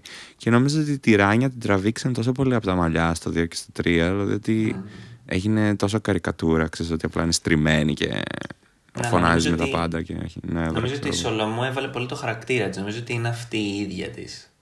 Οκ. ε, και θυμάσαι που λέγαμε για τη Λίλα ότι τότε αυτή είχε μπάντα και είχαν γράψει το τραγούδι του, του Singles 3. Νομίζω ότι είχε γράψει αυτή. Και Α, σου οκ. έλεγα ότι άμα ήταν η εποχή των social media, αυτή όντως ίσως μπορούσε να έχει κάνει καριέρα. Γιατί τα παιδιά Ναι. ήμασταν κάπως wow, η Λίλα, ξέρω εγώ. Πάμε ναι, να πάντως τη δούμε, νομίζω άμα ότι η έχει Σάνι κάνει στην Χατζιαργύρη γενικά είναι πολύ κόντρα με τη Λίλα σαν άνθρωπος και νομίζω ότι. Δεν ξέρω, Ναι. εμένα αυτή είναι η δική μου εντύπωση ότι δεν την πολύ συμπαθούσε σαν χαρακτήρα τη Λίλα, ούτε η ίδια. Και νομίζω ότι αυτό το έβγαινε λιγάκι, ίσως και στην ερμηνεία της Ίσως, κάποιες φορές, ίσως, δεν στο, ξέρω, ναι. ίσως στο τέλος που είχε κουραστεί κάπως. Μπορεί. Πάντως αυτό που λες Nice. ότι τις κράτησαν η δεύτερη σεζόν του Singles δεν έπαιξε, δεν έπαιξε την επόμενη χρονιά. Πήρε ένα ολόκληρο Όχι, χρόνο- έπαιξε μετά από 3-4 Όχι. χρόνια, ξέρω εγώ. Ναι, η λόγω της εγκυμοσύνης. Αλλά προφανώς η Παναγιώτα Βλαντή μάλλον δεν ήθελε να περιμένει ή είχε κάποια καλύτερη πρόταση ή έληξε το storyline. Γιατί και ο άλλος, ο γκόμενος. Ναι, έληξε το storyline και μετά για να επε- επαναφέρουν τον Ορέστη, θυμάμαι στο 2 κάποια στιγμή είπαν ότι χώρισε με τη Μάρο. Και... Οκ, εντάξει, δεν λέω ότι ήταν και παράλογο, αλλά εμένα με ενόχλησε που απλά έτσι πετάξαν το χαρακτήρα της Βλαντή. Επειδή απλά δεν μπορούσαν να την, επισ- την επαναφέρουν, ξέρω. δηλαδή, οκ, τέλος πάντων. Ναι. Πιστεύω αυτό ήταν το θέμα του σεναριογράφου Φιδάς, νομίζω. Ε, είχε, Α, κάνει, είχε, κάνει μια, είχε κάνει μια σειρά με τον Περιστερόπουλο στον Αντένα. Λεγόταν 7 ζωές. Ο τυπάς είχε πέσει σε κώμα όταν ήταν 16, το ξέρω εγώ το 88. Και ξυπνούσε τότε, το 2008, 20 χρόνια μετά. Και ξέρω ότι ξυπνάει και είναι σε φάση που είναι Μαντόνα. LOL. Ούτε καν. Ναι, Αλλά ναι. ήταν αυτή η φάση, ότι προσπαθεί να προσαρμοστεί στα 20 χρόνια έπειτα. Νομίζω κόπηκε Ναι. σε τρία επεισόδια, δεν άντεξε παραπάνω. Α, ωραία. Τώρα θυμήθηκα τα μίλα μου βρώμικα, by the way, που στο φινάλε έπαιζε η Άννα Βύση και παθαίνει αμνησία και νομίζω ότι είναι έφηβη στην κατασκήνωση. Τέλος πάντων. anyway. ε, Ενώ δεν έβλεπα Μιλά μου βρώμικα ποτέ πέρα από το πρώτο επεισόδιο, θυμάμαι ότι το είχαν προμοτάρει τόσο πολύ αυτό με την αναβίση που το είχα δει ακόμη και εγώ που δεν την έβλεπα. τη Μα, σειρά. εγώ θυμάμαι, δεν την έβλεπα πολύ συστηματικά, αλλά την έβλεπα κατά καιρούς. Νομίζω και αυτή έπαιζε αργά και αυτή στις 11 πρέπει να έπαιζε γενικά. ναι, οπότε δεν με πέμπτες. βόλευε τόσο πολύ. Ναι. Αλλά μου άρεσε σε σειρά. Μ' άρεσαν πολύ οι χαρακτήρες που είχε. Ήταν πολύ ποικιλόμορφοι χαρακτήρες. Εμένα δεν μου άρεσε αυτός που έπαιζε στο ισοτετέρι μου που, που πρωταγωνιστής. Ναι, αυτός παίζει να ήταν ο πιο διάφορος. Αλλά δεν ήταν και τόσο αχώνευτος. Νομίζω ότι στα τρέιλερ ναι. έτσι και στο πρώτο επεισόδιο ειδικά τον κάναν να φαίνεται πιο αχώνευτος από ότι καταλήγει να είναι εν τέλει. Δηλαδή δεν είναι τόσο μαλάκας, ξέρω εγώ, σαν χαρακτήρα.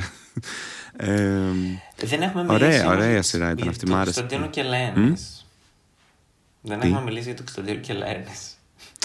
Ε, τι να πούμε για το Κωνσταντίνο Κελένη. Εντάξει, το Κωνσταντίνο Κελένη είναι και λίγο, ξέρεις. You cannot really Τι, τι υπάρχει touch να it. μην. Τι δεν τι να έχει πεις γι' υποθεί. αυτό, Ισχύει. δηλαδή.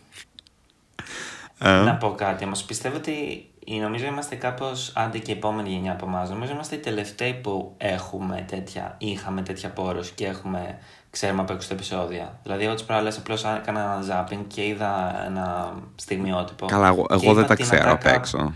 Αλλά εντάξει. Είπα ναι, την ωραία. ατάκα που είναι το οποίο κατακουζινός.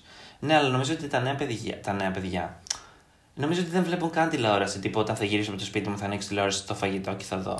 Καλά, ναι, Νομίζω ούτε ότι δεν το έχουν καν. καθόλου. Τι; Δηλαδή θα μείνει κάπως με τα τελευταία παιδιά του 2000, ρε παιδάκι μου. Δηλαδή αυτά να ήταν τα τελευταία που την έβλεπαν. Εντάξει, δεν πειράζει. Ξέρεις, αλλα- αλλαγή εποχής, οκ. Δηλαδή είναι αυτό που λέμε ότι στην τελική.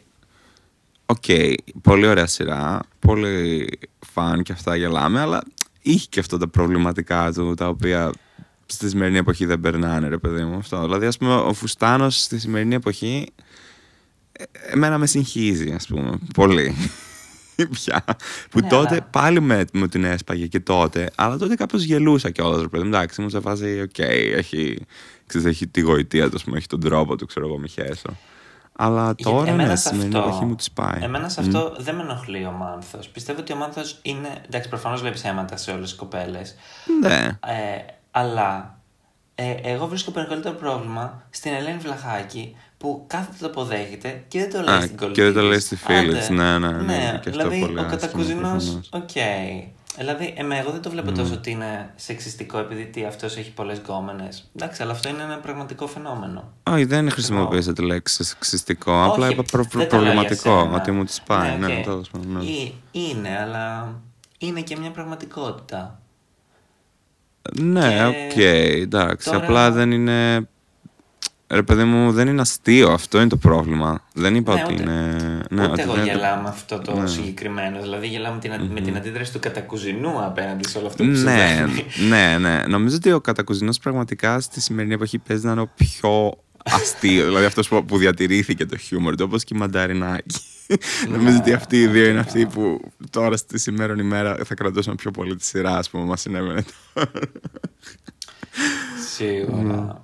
Ε, δεν ξέρω, εγώ για, για, και ας πούμε σκεφτόμουν αυτό με τον Σπύρο Μπιμπίλα που παίζει τον, την top ας πούμε γκέι καρικατούρα και αυτός ας πούμε και ο ίδιος είπε ότι μετά από αυτή τη σειρά δεν θα ξαναπαίξω τέτοιο, τέτοιο ρόλο.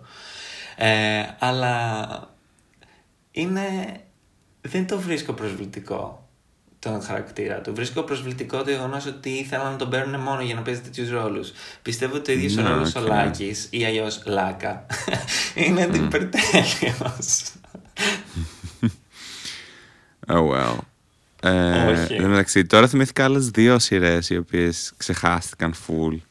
Ε, η μία δεν την έβλεπα ποτέ, αλλά θυμάμαι ότι την έβλεπε πάρα πολλοί κόσμος. Λεγόταν Περί ανέμων και υδάτων. Που είχε ένα πολύ χαρακτηριστικό. Είσαι σοβαρός. Τι; Είναι, είναι νούμερο ένα σειρά, ξέρω εγώ, τη σεζόν που έπαιζε. Ναι, αλλά πλέον την ξέρει κανείς. Βέβαια. Σιγά. Ε, Τέλος πάντων, η άλλη ήταν μια που έβλεπα δυστυχώς. και λεγόταν η απλή μέθοδος των τριών. Βλάκα... Δεν ξέρω. Ναι, το Ξέρεις. ξέρω εννοείται, με τον Παπαδόπουλο. Oh my Καλά God. τώρα πλάνο κάνεις. Αυτή τι ηλίθια σειρά που ήταν Θεέ μου. Αυτή κι αν ήταν Αυτή ορισμός είναι της σειρά, απαράδεκτης αυτή είναι- σειράς. Ναι, αυτό είναι ορισμός Ναι. της απαράδεκτης σειράς. Ναι, πραγματικά. Αυτό ήταν ότι πια λέω. Και η παπουτσάκι είναι τόσο αχώνευτη γενικά. Αλλά σε αυτή τη σειρά είναι να τη λυπάσαι, πραγματικά. ναι, πραγματικά την είχε και, και η Γαλλίδα. Και η Γαλλίδα, βέβαια, εγώ δεν άντεχα να την Τη Γαλλίδα δω. τη λάτρευα όμως. Δηλαδή η Γαλλίδα ήταν πολύ. ήταν το μόνο ωραίο στοιχείο βασικά αυτής της σειράς, πραγματικά. Αλλά τέλος πάντων, anyway. Ε, παρόλο που εντάξει, μπορεί να ήταν πολύ στερεοτυπική, δεν ξέρω. Αλλά. τέλος πάντων. Ναι. Αλλά Το- ήταν το τόσο Περαιάνι. ηλίθια σειρά αυτή, πραγματικά. Τι Το απέτυχε. Περιανέμον και η Δάτων είναι πολύ καλό βασικά και ο Βέγκο. Αλήθεια. Τι πλοκή έχει το περιανέμον και η δάτα.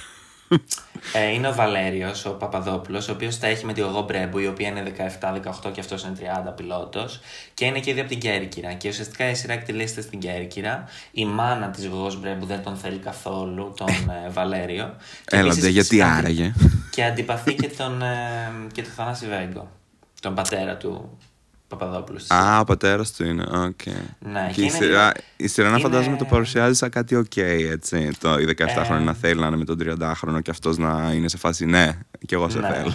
Ναι, οκ, Ωραία, εντάξει. τέλεια. Το, πο- το Wow. point είναι, είναι λίγο κάπως σαν το καφέ της χαράς. Δηλαδή βλέπεις τον, ε, τον ταχυδρόμο, βλέπεις τους, ε, τον κουρέα που, είναι, που έχει είναι feud με τον καφετζή που είναι απέναντι τα μαγαζιά τους. Μμ, κατάλαβα, ναι. Είναι κάπως έτσι. Εντάξει, και άμα είναι στην Κέρκυρα, οκ, έχει ένα, ήδη ένα στάτους ωραίο που την ανεβάζει προφανώς. Ναι, ναι, ναι έχει πάρα πολύ ωραία. Και έχει και το χαρακτηριστικό theme song. Ναι, αυτό σου έλεγα. Έχει πάρα πολύ iconic τίτλους αρχής η μουσική. Ναι. Είναι πολύ χαρακτηριστική. Ναι.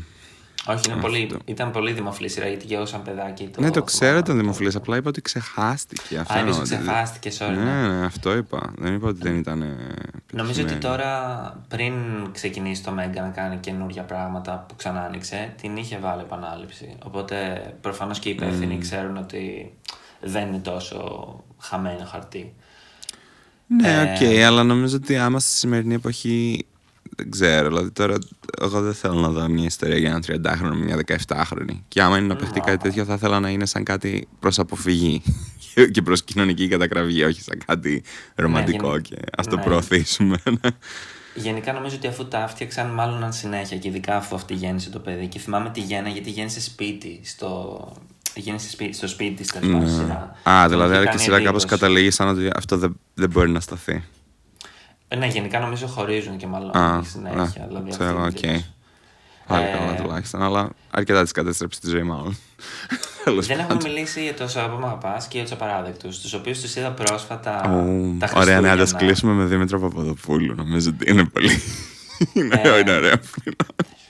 Η πρώτη φορά που είχα δει απαράδεκτους ήταν στα 15 χρόνια Μέγκα που έπαιζε απέναντι το μη μου λες αντίο στον αντένα και στο Μέγκα ως δαιμόνιοι άνθρωποι επειδή δεν μπορούσαν να το συναγωνιστούν έβαλαν για πρώτη φορά επανάληψη παράδεκτους και στα 15 χρόνια και έπαιζε μετά το τηλεμπόρα και εγώ έπαι- έβλεπα τηλεμπόρα ε, φαν, μα- φανατικά. Και είχα δει παράδεκτους και μου είχε φανεί τόσο παλιακό. Ενώ ήταν μόνο πριν 15 χρόνια και έβλεπα ήδη Κωνσταντίνο και Ελένης. Και δεν το καταλάβαινα, δεν μου άρεσε καθόλου, δεν γελούσα. Και το είδα τώρα για πρώτη φορά μετά από πόσα χρόνια τα Χριστούγεννα, που ήταν εορταστικό βέβαια. Αλλά οι, οι λίγες σκηνές που είχε και δεν ήταν τραγούδι και χορός ήταν πολύ καλές και ήταν Ναι. αρκετά αστείο. Ναι, βασικά είναι ωραίοι πάλι ηθοποιοί, ρε παιδί μου, αυτό και οι χαρακτήρες που έχουν. Και δεν ξέρω, έχει έτσι ένα στοιχείο πολύ κάπως low budget και έτσι κάπως μεταξύ μας, ρε παιδιά. Ναι, ναι. το οποίο αυτό μου αρέσει έτσι. πάρα πολύ. αυτό νομίζω ήταν πολύ ωραία πινελιά. Ε, ναι. Δηλαδή, είδα και η Δήμητρα Παπαδοπούλου είναι πραγματικά απίστευτη. Σε αυτό το ερωταστικό που έβλεπα έπαιζαν και τύπου. Έκαναν τους γονείς τους, πώς οι γονείς τους ήταν όχι στο 90 που είναι η σειρά, στο 70 και έκαναν διάφορα τύπου, τύπου πώς γνωρίστηκαν οι γονείς τους και τέτοια πολύ σουρά Αχα. πράγματα Αχα. και έκαναν και δραματικούς ρόλους και από εκεί ξέρω εγώ το δάκρυ κορόμιλο επειδή ο μπαμπάς δεν την αφήνει να παντρευτεί και μετά την αφήνει και μέσα στη χαρά ε, Έπαιζε είναι και η Ρένια πολύ καλή, Λυζίδου εντωμεταξύ. Πάρα πολύ καλή. Και ο Μπέζος. Ο Μπέζος είναι ε, εξαιρετικός. Μμμ. Ναι, ο Μπέζος έχει Καθ- πλάκα. δηλαδή- Και ο, εντάξει, και ο, ο Μπονάτσος, οκ, ήταν λίγο ίσως ο, ο cool της υπόθεσης, οπότε δεν ήταν τόσο αστείο ίσως, Απλώς δεν ξέρω. και μόνο η αντιμετώπιση που είχε ο Γιάννης, ο Μπέζος δηλαδή, σαν γκέι χαρακτήρας, Μμ. για το 92 που ήταν αυτό το επεισόδιο, Ναι. ήταν ήτανε πραγματικά αυτό που θα έγραφες σήμερα. Δηλαδή και ήταν φεμ, αν θες, Ναι, αλλά ήταν. Δεν είναι ότι δεν μπορούσε να σταθεί δίπλα στον Βλάση των απαράδεκτων και να τον συναγωνιστεί σε ό,τι θα λέγανε. Ναι, ναι. Και δηλαδή αυτό κάπως παρουσίασαν έτσι μια συνθήκη που δεν υπήρχε κανένα θέμα με αυτό. Δηλαδή, ξέρεις, όλοι αυτοί, ας πούμε, και ο, και ο Σπύρος και ο Μπονάτσος, ας πούμε, και η... Καλά, η Δήμητρα ήταν και κολλητή, ας πούμε, ξέρω εγώ, με τον Μπέζο. Αλλά υπήρχε έτσι μια συνθήκη, ας πούμε, έτσι κάπως μια φούσκα είχαν χτίσει. Αυτό το μεταξύ μας, ρε παιδιά, που σου είπα κιόλας, μέσα στην οποία ο, το ότι ο Μπέζος έπαιζε ένα γκέι χαρακτήρα ήταν κάτι τελείως οκ, ας πούμε, και κάτι που δεν ήταν και ποτέ, ας πούμε, έτσι. Είχε ρε παιδί με τα κωμικά του στοιχεία, ξέρω εγώ, έτσι, τίποτα είναι κάτι αστείο, πόσο θηλυκός είναι, ας πούμε. Αλλά δεν ήταν κάτι, ας πούμε, προς κοροϊδία καθόλου, σε καμιά περίπτωση, ας πούμε. Ήταν απλά αστείο από μόνο του, ξέρω κάπως αυτό. Σε μια φάση στο εορταστικό έχουν κάνει αναδρομή στα εφηβικά τους χρόνια. και ξέρω εγώ, αφού τελειώσει η αναδρομή και πάνε στο παρόν, λέει Δήμητρα, αχ, τι ωραία περνούσαμε τότε. Και λέει ο, ο Γιάννης, ε, Όχι, εγώ τό- τότε ήμουν πάντα μόνος μου και κανείς δεν, με, δεν χόρευε μαζί μου. Ενώ τώρα είμαι μια χαρά. Κάπως έτσι. Μμμ. Και είναι σε φάση, αυτός ο άνθρωπος είναι το 92 και χαίρεται γιατί έχουν εξελιχθεί τόσο τα πράγματα. Ναι. Ε, Πω, πω. και αυτό. Εντάξει, απλά αυτό νομίζω ότι είχαν, είχαν χτίσει έτσι μια φούσκα στη σειρά αυτή. Αυτό. Δηλαδή, και, και νομίζω ότι αυτοί ξέρανε πολύ καλά ότι δεν έχουν βελτιώσει τα πράγματα. Απλά σε αυτή τη φούσκα που είχαν οι απαράδεκτοι ήταν οκ, ρε παιδί μου αυτό. Δηλαδή, ξέρεις, το παρουσιάζαν σαν κάτι cool. Αυτό. Εμ, και μετά, ας πούμε, έχει κάνει αυτή την τεράστια επιτυχία, γιατί τεράστια μάλλον θα ήταν από νούμερα τηλεθέασης. Και μετά φεύγεις για πόσα χρόνια και επιστρέφεις με το Σ' αγαπώ, μ' αγαπάς. Που επίσης, σαν παιδί που το έβλεπαν οι γονείς μου, Μμμ. είχα πάθει εντύπωση με το γεγονός ότι η κάμερα δεν κουνιέται. Βλέπουμε χέρια. Αυτά τα χέρια με είχαν συγκλονίσει. Δεν το πίστευα ότι υπάρχει αυτό το πράγμα. Αχα. Και νόμιζα ότι όντως η Δήμητρα και ο Θοδωρής ήταν κανονικό ζευγάρι, όπως πίστευα και η Ναι. Φώτη Εργολόπουλο με τη Μαρία Μπακοδήμου ήταν παντρεμένη. δηλαδή Ισχύει. δεν μπορούσες να μου το αλλάξεις γνώμη Ναι. αυτό. Ναι, όχι, το «Σ' αγαπάω, μ' αγαπάς» είχε πλάκα. Εντάξει, είναι και αυτό πάλι, δηλαδή... Βασικά, ήταν πολύ ιδιαίτερο αυτό το στυλ κινηματογράφησης, ρε παιδί μου, έτσι, που φε- βλέπαμε μόνο αυτούς που πάγωνε η οθόνη με μπλε και ροζ και που γίνονταν έτσι Ναι. μεταβάσεις κοινών, ας πούμε. Ε, Δεν ξέρω, Και είχε, που είχε έγινε πολύ επιτυχία ωραία. στο ελληνικό κοινό. Δηλαδή θα το περίμενες ποτέ αυτό, άμα σου έλεγε κανείς το concept μόνο να πεις ναι, αυτό θα κάνει επιτυχία στην Ελλάδα το 2001. Πότε ήταν. Ε, δεν ξέρω. Τότε τότε ήταν τελείως άλλη επαχείρηση. Τότε παίρναν ρίσκα οι άνθρωποι.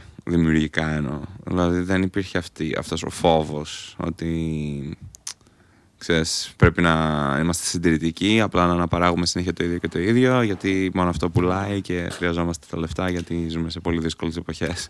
Τότε παίρνανε ρίσκα, δεν Απλώς. υπήρχε αυτός ο φόβος. Ναι. Οπότε Τα πάντα μπορεί να δοκιμάζαν. Είμαι σίγουρος ότι θα γίνανε και πιο καμένα πράγματα και απλά μπορεί να απέτυχαν παταγωδός εκείνα. Οπότε γι' αυτό δεν τα ξέρουμε. Ισχύει. Είχε μια σειρά που πούμε, ήταν, τους έβλεπες μόνο όταν πήγαιναν να πιούν νερό στην εταιρεία και ήταν ας πούμε η κάμερα κάπως μέσα στο μπουκαλάκι του νερού. Ναι. Ε, απλώς και το σ' αγαπώ με αγαπάς αν θες είναι έτσι στημένο μόνο μέσα σε ένα διαμέρισμα άντε και πάνε ξέρω εγώ μια φορά Πάνε με το πάνε, αυτοκίνητο. ναι. Πάνε, οκ, αλλά τώρα ας πούμε βλέπεις πόσες σειρές, πώς είναι το Μην αρχίζεις τη μουρμούρα ή αυτό που παίζει ράντου στην ΕΡΤ, που είναι όντως μέσα σε ένα διαμέρισμα sitcom.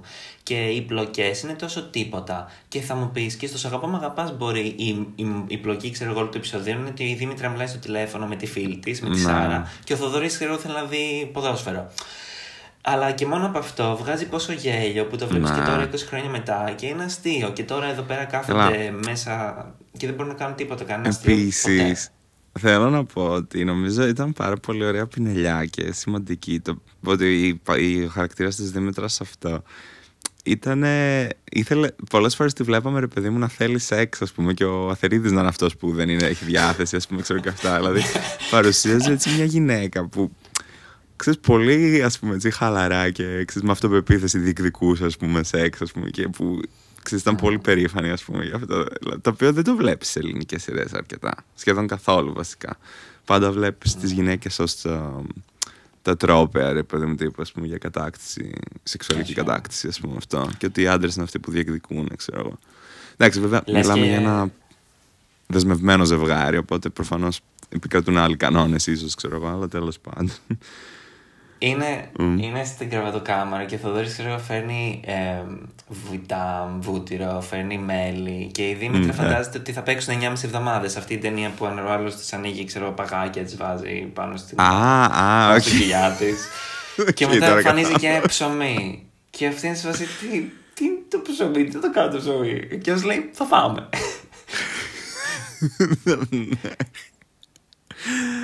ναι, είχε διάφορες τέτοιες σκηνές γενικά, είχε πολύ Πα- πλάκα. Ε, Αυτό που εντοπίζω είναι ότι στα ομοφοβικά πάντως σχόλια του Θοδωρή, η Δήμητρα πάντα του λέει είσαι obsessed με αυτό. Δηλαδή του λέει παντού βρίσκεις ε, τους γκέι. Γιατί είσαι τόσο obsessed με αυτό το πράγμα. Α, σταμάτα». ναι.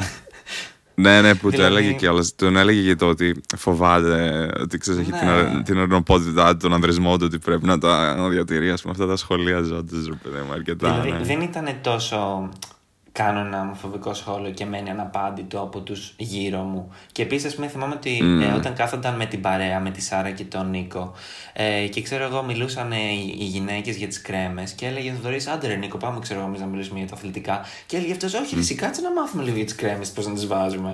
Και ήταν Α. πάντα ο Θοδωρής ο τύπου, ο Ο ξινός, περίεργος, ο- ας πούμε, ο της υπόθεσης. περίεργος. Ναι, ναι, ναι. ναι. Αχα, αχα. Ναι, ισχύει. Ε, πω, εντάξει, εγώ θέλω απλά να αναφέρω μία σκηνάρα και τακάρα που έχει γίνει στις αγαπώ μ' αγαπάς που την αναφέρω ακόμα στη ζωή μου πολλές φορές που, που είχαν πάει να φάνε σε ένα πολύ high class restaurant και δεν, προφανώς ήταν πάνω από το budget τους ρε παιδί μου, δηλαδή ήταν κάτι που μπορούσα να κάνω μια φορά μόνο, ξέρω εγώ. Και η Δήμητρη ήταν, ξέρεις, είχε μονή να, να εντυπωσιάσει, ρε παιδί μου, να το παίξει την θαμώνας του, του μέρους, ας πούμε, και αυτά. Και καθόταν έτσι, ξέρω εγώ, κάπνιζες, ας πούμε, και μιλούσες. Και όποτε περνούσαν σερβιτόρια από δίπλα, πάντα θα ήταν σε φάση. Ε, και που λες, ναι, και πετάχτηκα στη Νέα Υόρκη για ψώνια προχθές. και, το- και ξέρω εγώ, μετά άλλαζε την κουβέντα και μετά ξαναπλησίαζαν σερβιτόρια και που λες, όταν ξαναπήγα στη Νέα Υόρκη τις προ... και αυτό είναι κάτι που το έχω υιοθετήσει πολύ μάλιστα. Τόσο πολύ. Ναι, ναι. Ναι, ναι, τέλειο αυτό. Είναι τέλειο, ναι. Ήταν υπέροχο. Γενικά, και, και αυτό το έχει, το, έχει, το έχει ξαναεπαναλάβει αυτό το αστείο. Γιατί, ας πούμε, μια φορά μιλούσα με τη Σάρα και δεν ήθελε ο Θοδωρής να ακούσει τι λένε. Και κάθε φορά που ερχόταν έλεγε Και ναι, ήταν τόσο ακριβό, ε, παιδί μου. Και μετά ο Θοδωρής, Πανάκριβο! Και εσύ που είσαι και πιο πλούσια από μένα, πόσο ακριβό ήταν. Και ήταν όλο αυτό μόνο. Αχ, ναι. Δηλαδή- Αχ, Ωραία. Γιατί δεν μπορεί να επιστρέψει η Δήμητρα Παπαδοπούλου και να κάνει κάτι; ναι, επίσης να πω ότι είχε επιστρέψει κάποια στιγμή η Παπαδοπούλου, ε, πρέπει να ήταν 2008-2009, κάπου εκεί, ίσως λίγο πιο παλιά βασικά. Που είχε Στην κάνει ΕΡΤ. ένα τηλεπαιχνίδι στην NET, Ναι, το 5-6. πώς το λένε τον ποταμό. το οποίο νομίζω είναι το καλύτερο τηλεπαιχνίδι που έχει δει ποτέ η ελληνική τηλεόραση. το θυμάμαι, το θυμάμαι αυτό. Ήταν υπέροχο αυτό. Αυτό δηλαδή ήταν. Θυμάμαι, το βλέπα συνέχεια. Είχα αιμονή με αυτό το τηλεπαιχνίδι. Ήταν τόσο αστείο. Και έβαλε πολύ τον εαυτό της μέσα σε αυτό. Δηλαδή έκανε διάφορα σκετσάκια, είχε ετοιμάσει διάφορα βιντεάκια που ήταν, κατέληγαν σε ερωτήσεις, ξέρω εγώ, ας πούμε. Δηλαδή είχε, είχε πολλές δημιουργικές δυνατότητες που έκανε. Και ήταν στην ουσία ένα επιτραπέζιο. Παίζαν δύο ομάδες αντίπαλες σε ένα επιτραπέζιο, ρε παιδί μου, και είχε ορισμένα κουτάκια με ερωτήσεις, ξέρω εγώ, ας πούμε αυτό και τέτοια. Αλλά ήταν τόσο δημιουργικό, πραγματικά ήταν υπέροχο τηλεπαιχνίδι. Άρα εμείς καταλήγουμε στο ότι Δήμητρα Παπαδοπούλου, Ελένη Ράντου, Άννα Παναγιωτοπούλου είναι κάπως. Ε, θα μπορούσαν εύκολα. Και εντάξει, είσαι το τέρι μου, η Βίκη Σταυροπούλου, αλλά μόνος στο είσαι το τέρι μου. Μόνος στο είσαι ε, Μόνος αυτό είσαι το τέρι μου. Σίγουρα όχι στο Just the Two of Us. Just the Two of Us; Είναι κριτής τώρα. Α, αλήθεια, δεν το ξέρω. δεν, δεν ασχολούμαι με αυτά. Ε. Τέλος πάντων. Αλλά ναι, Παπαδοπούλου, Ράντου και ναι, okay, και Παναγιωτοπούλου. Αν και την Παναγιωτοπούλου δεν την είδαμε τόσο πολύ. Δηλαδή αυτό μετά ψιλοχάθηκε. Αλλά ok, okay, yeah. Uh, Εντάξει, ναι. ναι. Ενώ ότι ίσως άμα είσαι πιο παλιός θεατής τηλεόρασης, την έχεις δει και στη Μαντάμ Σουσού, οπότε είναι πολύ πιο. Πολύ πιο εμφανής η επιρροή της. Μπορούμε λες να κάνουμε ένα έτσι top 3 ας πούμε για μας ελληνικών σειρών. Εσύ ας πούμε ποιες θα βάζεις στα top 3 ελληνικές σειρές ξέρω εγώ. Ok, okay. για μένα θα βάζα Σαββατογεννημένες ε, σίγουρα. Μετά θα βάζα Κωνσταντίνου και Ελένης, Σάντε mm-hmm. και Dolce Vita. Όχι σε αυτή τη σειρά, απλώς είπα τις top 3 μου που θα, που θα ah. μπορούσα να βλέπω συνέχεια. Wow, το Dolce Vita θα το έβαζα σε ένα τόσο... Βασικά είπες όχι με αυτή τη σειρά, ok, okay, εντάξει. Ναι, ε, εγώ πιστεύω θα βάζω Σαββατογεννημένες. Ε, πρώτο θα βάζω σίγουρα το Είσαι το ταίρι μου. και ξέρω εγώ μετά ίσως να βάζα Εγκλήματα. Ναι, μάλλον. Μάλλον, ναι. Άρα yeah. βρισκόμαστε Σαββατογεννημένες και κάνουμε 30 ναι. episodes rewatch. Ας πούμε. Εντάξει, νομίζω είναι τίμιες οι επιλογές μας, δεν είναι άσχημες. Ναι, ναι, οι Σαββατογεννημένες νομίζω ήταν πολύ original σειρά και πολύ ωραία. Πολύ ωραία. Μ' άρεσε πάρα πολύ, δηλαδή, όντως πιστεύω ήταν wow. Mm. Και εγώ πιστεύω ότι η νέα σειρά του Καπουτζίδη που θα κάνει τώρα που λέγεται Σέρες, νομίζω ότι μπορεί να είναι ah. αρκετά καλή. Που, γιατί θα έχει και λίγα επεισόδια. Οπότε νομίζω ότι Α, θα, δεν έχει, ήξερα ότι ετοιμάζει. θα είναι mm. πολύ συγκεντρωμένος. Θα είναι κομική. Mm. Α, ωραία τότε, θα τη δούμε. και επειδή είναι και για την πατρίδα του, κάπως θα την έχει επιμεληθεί αρκετά. Άντε να δούμε. Cool. OK, okay, αυτά. αυτά. Bye.